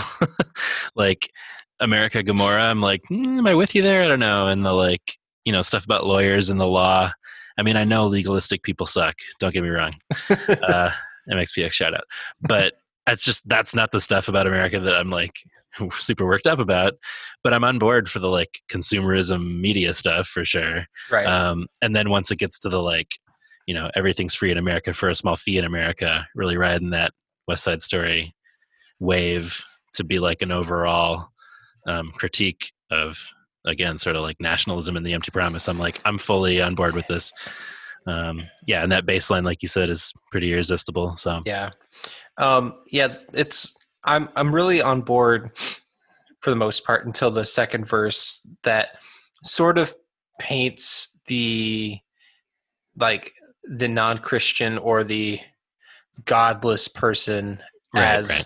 lawless. yeah, yeah, yeah. And it's like that's just not that's not true. It's like if I you know I don't I don't need the Bible or God, so therefore I'm gonna do a drive by on your family. Right. Yeah. You know that's that those are not those aren't the same things.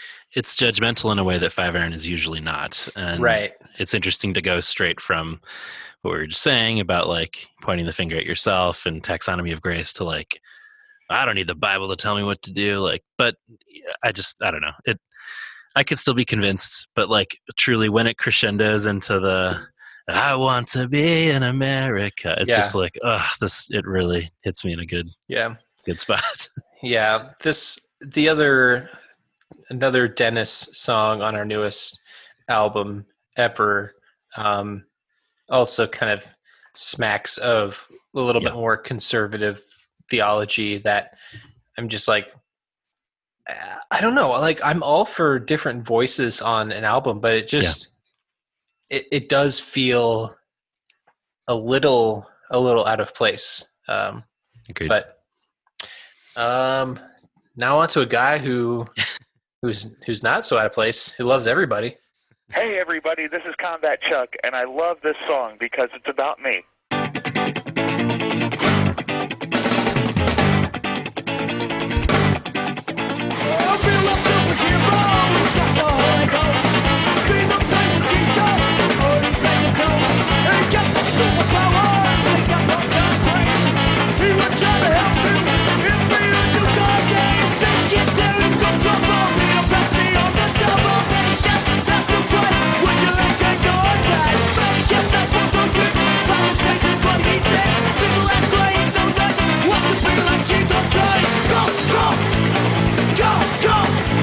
Pick it up, pick it up. Go, go, go!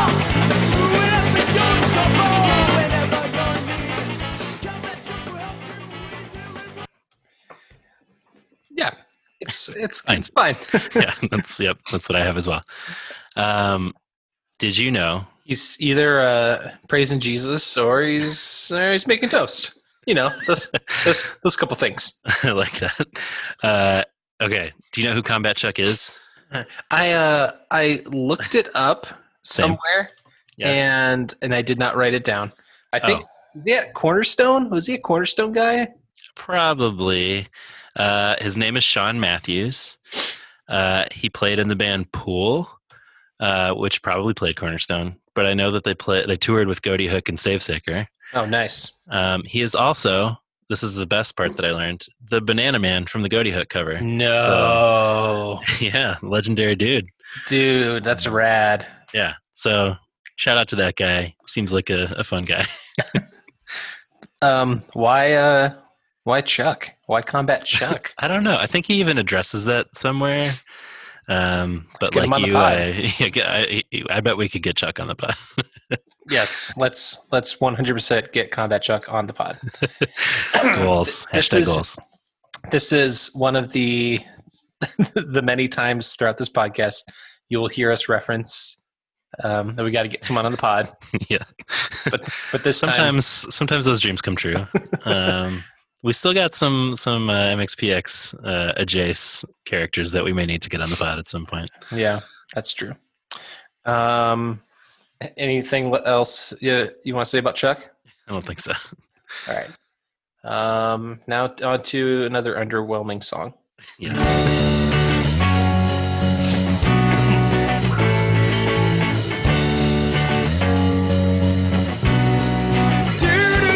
You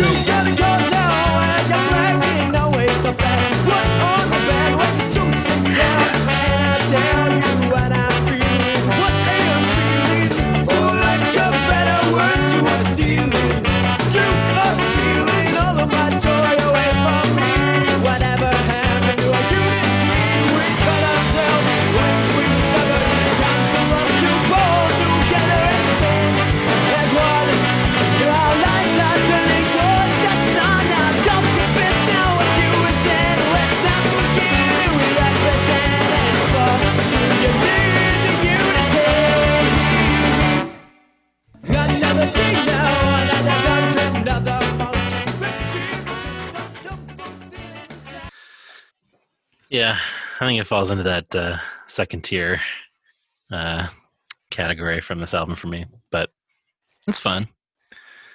Um, yeah, I, and I'm not exactly sure who he's talking about. Like who who is he calling for unity with? You know, because Yeah, it says don't forget who we represent. Is it is he talking about like other Christian artists who are not like walking the walk or something? Hmm, it that could be. I took it more to be again the sort of like critical of Christians thing of like, you know, the only Jesus this world's going to see is the Jesus in you and me. That's an alliance like, you know, they'll know us by our actions rather than our talk. So like, it's up to people who claim to follow Christ to be Christ-like in their actions. That's more how I took it. And I guess you know, Christ-like actions can be a subjective thing. So maybe it's more about like bands not cursing or whatever but i take it to mean more like are you living your life in a in a just way to people that kind of thing i don't know Yep. Um, Let's amalgamate. Yep. So, you know, when we talked with Andy um, at uh, the show, the in Chicago, the Five Iron MXPX show, hmm you know, he was saying that they owned all of their all their music, Right. and so we could Do whatever we want. do whatever we want. Is that does that go for, also go for Amy Grant? I mean, I don't see Do why they, not. do they own this song as this cover? Amy is a buddy of mine, as we've established on the podcast. Oh, sure, sure. Michael W. Smith is a friend of ours. Amy Grant is a friend of ours. I think we're we're fine. We're So we're friends with Michael. Michael's friends with Amy. friends are friends forever. friends are friends forever. Go. We can use whatever songs we want. exactly. We could do anything.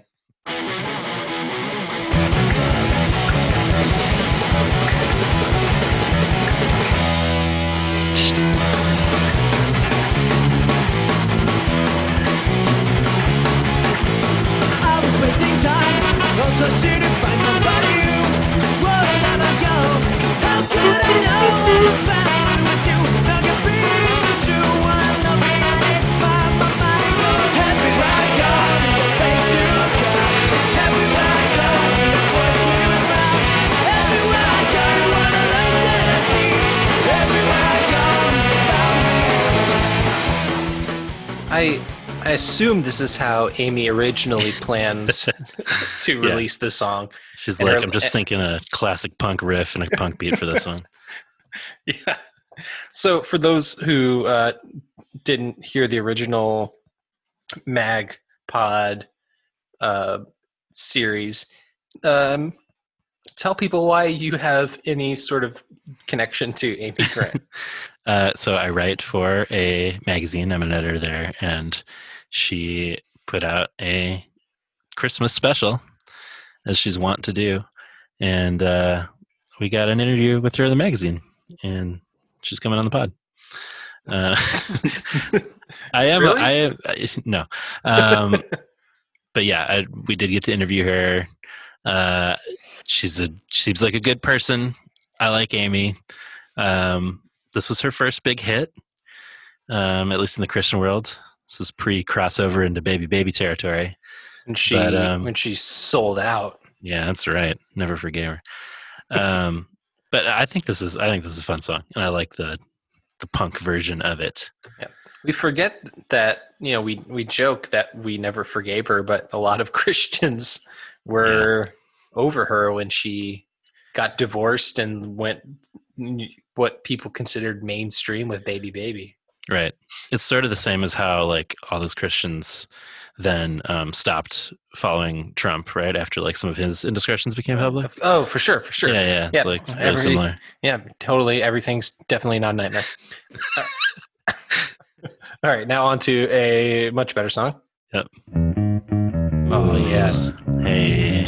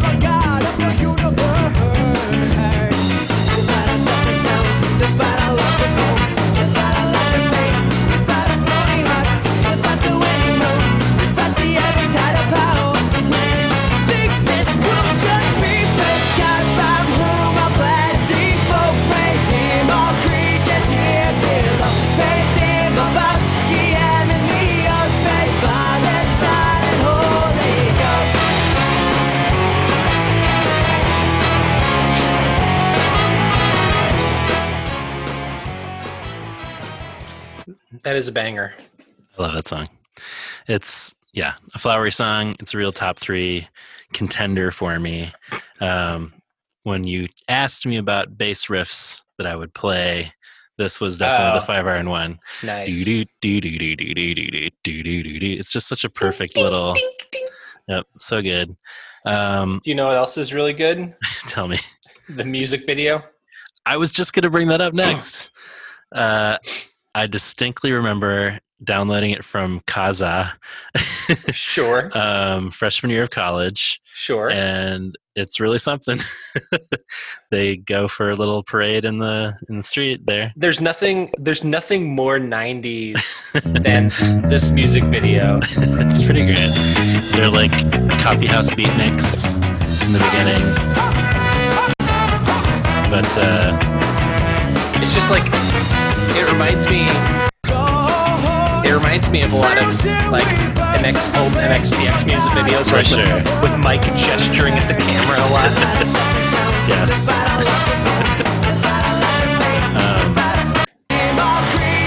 It's also like the backwards hat, like the backwards giant red hat, the giant sideburns, the jorts, giant shades. giant shades. I mean, yeah, full, full like nineties bro. The uh, Dr. Seuss hats. It's fun though. yeah. No, I'm. it's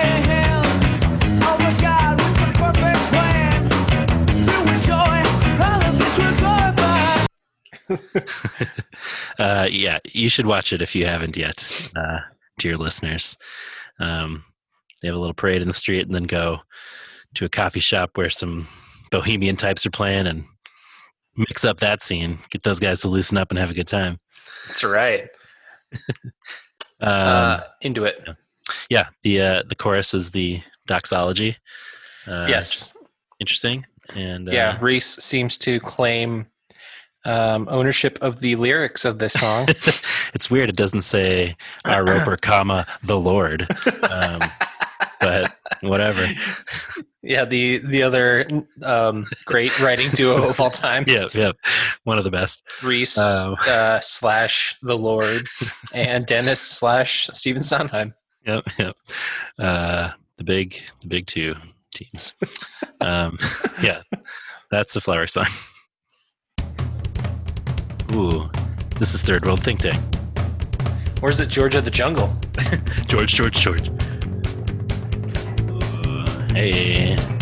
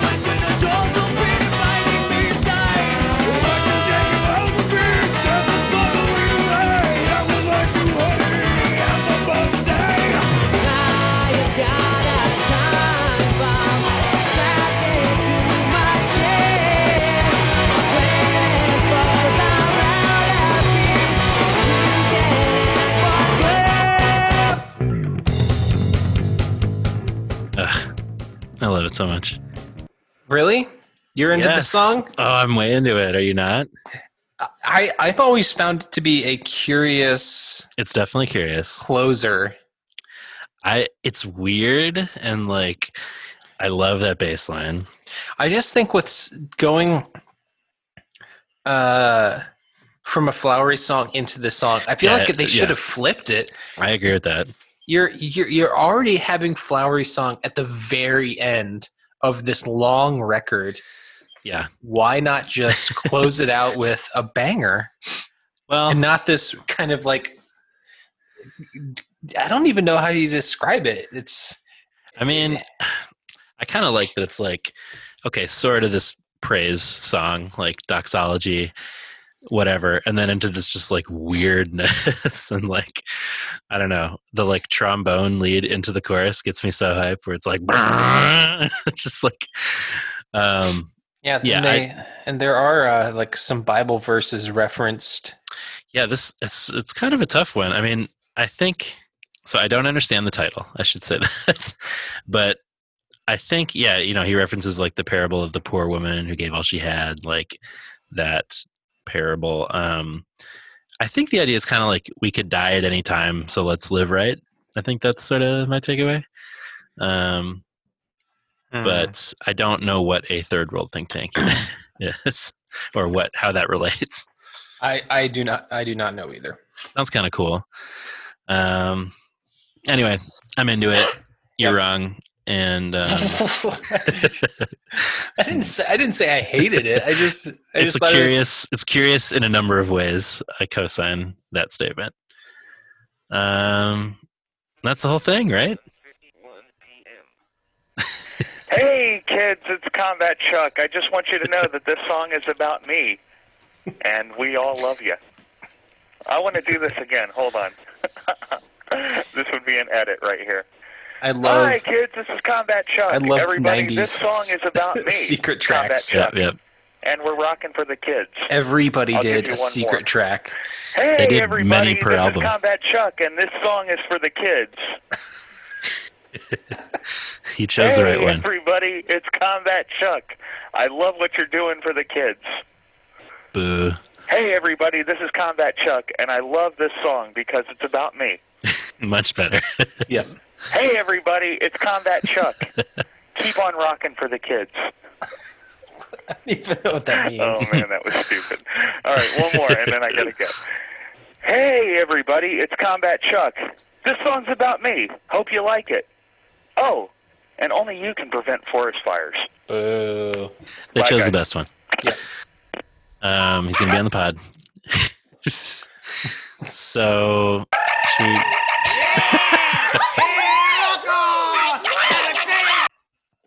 Bunch of silly kids. also possibly questionable but you know there's two uh, latinas in the band so whatever Yeah, so we'll let them. We'll let it fly. Yeah. Um should we run down our top three again real quick Yeah. Um, my top three: Milestone, The Old West, Cool Enough for You. All right. Cool enough. No, no, no. yeah. Cool enough for you. The Old West. Beautiful America. Milestone. A close. A close. no, no, you can't. you can't have it both ways, bro. And triple stamp a double stamp. Triple Uh, stamp, double stamp. Um, that's upbeats and beatdowns. Why don't you uh, eat your burger and, we'll talk. We'll talk about it. Uh, that album's really good. I like that album. Yep, I'm into it. I like it. Um, Um, you can tell us what you think about the album. yes. Tell us your top three, which we'll post about. Yep. Um, Yeah. When is this episode coming out, John? well, it's a good question. we'll get to that later. Yeah. Um, but uh, okay. Should we just close it out here? I think so. All right, all right, all right. Gonna get my act together. you can follow us on Instagram, Twitter, and Facebook and let us know what you think. You can rate and review us, Yes. which we would appreciate. Um, unless you have something to say, like a three hour podcast where they never talk about Five Iron Frenzy, hard pass, in which case you don't need to do that one. Um, uh, on Apple Podcasts, Podcast, your Google Play, Spotify, YouTube, all the places. Yep. yep, yep. Um, What else can they do? They can leave us a voicemail 872 762 4763 872 7 mag pod. And right. don't forget to submit your intro suggestions. Yes, please. Uh, game ideas, general Yes. thoughts, your five iron experiences. Yes. Uh, you can also email us if you want to leave something a little longer or attach some files of your shitty 90s ska band, perhaps, at Please, magnifiedpod at please do gmail.com. Um, you can support this crazy venture of ours at patreon.com slash magnifiedpod.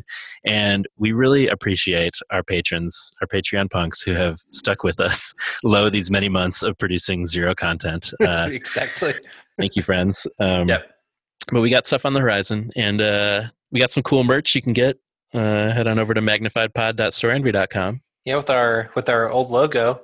Uh, right. Got to get some stuff up there with our new logo on it, who uh, was made by somebody who I don't know and colorized by uh, Danny Leary of um, Relient K podcast fame. Shout out Sadie Hawkins Pod. See Hawkins Shout Pod. out Danny, solid dude as always. Yep. Well, I'm sure we'll get so many thoughts from him about ska on this on this pod. oh man, many. I, bring them, please. You'll probably be mostly mad at us. That's fine. um, well, time is winding down, but only Yep. for this episode. We want you to be found enjoying the next step when we'll cover our newest album ever. Bye.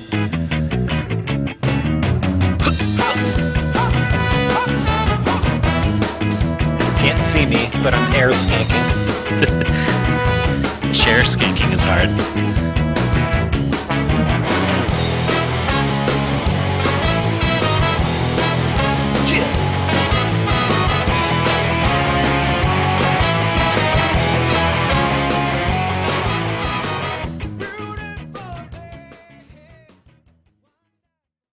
This um, this pod's gonna have a lot more. Uh. I mean, it's only it's only right.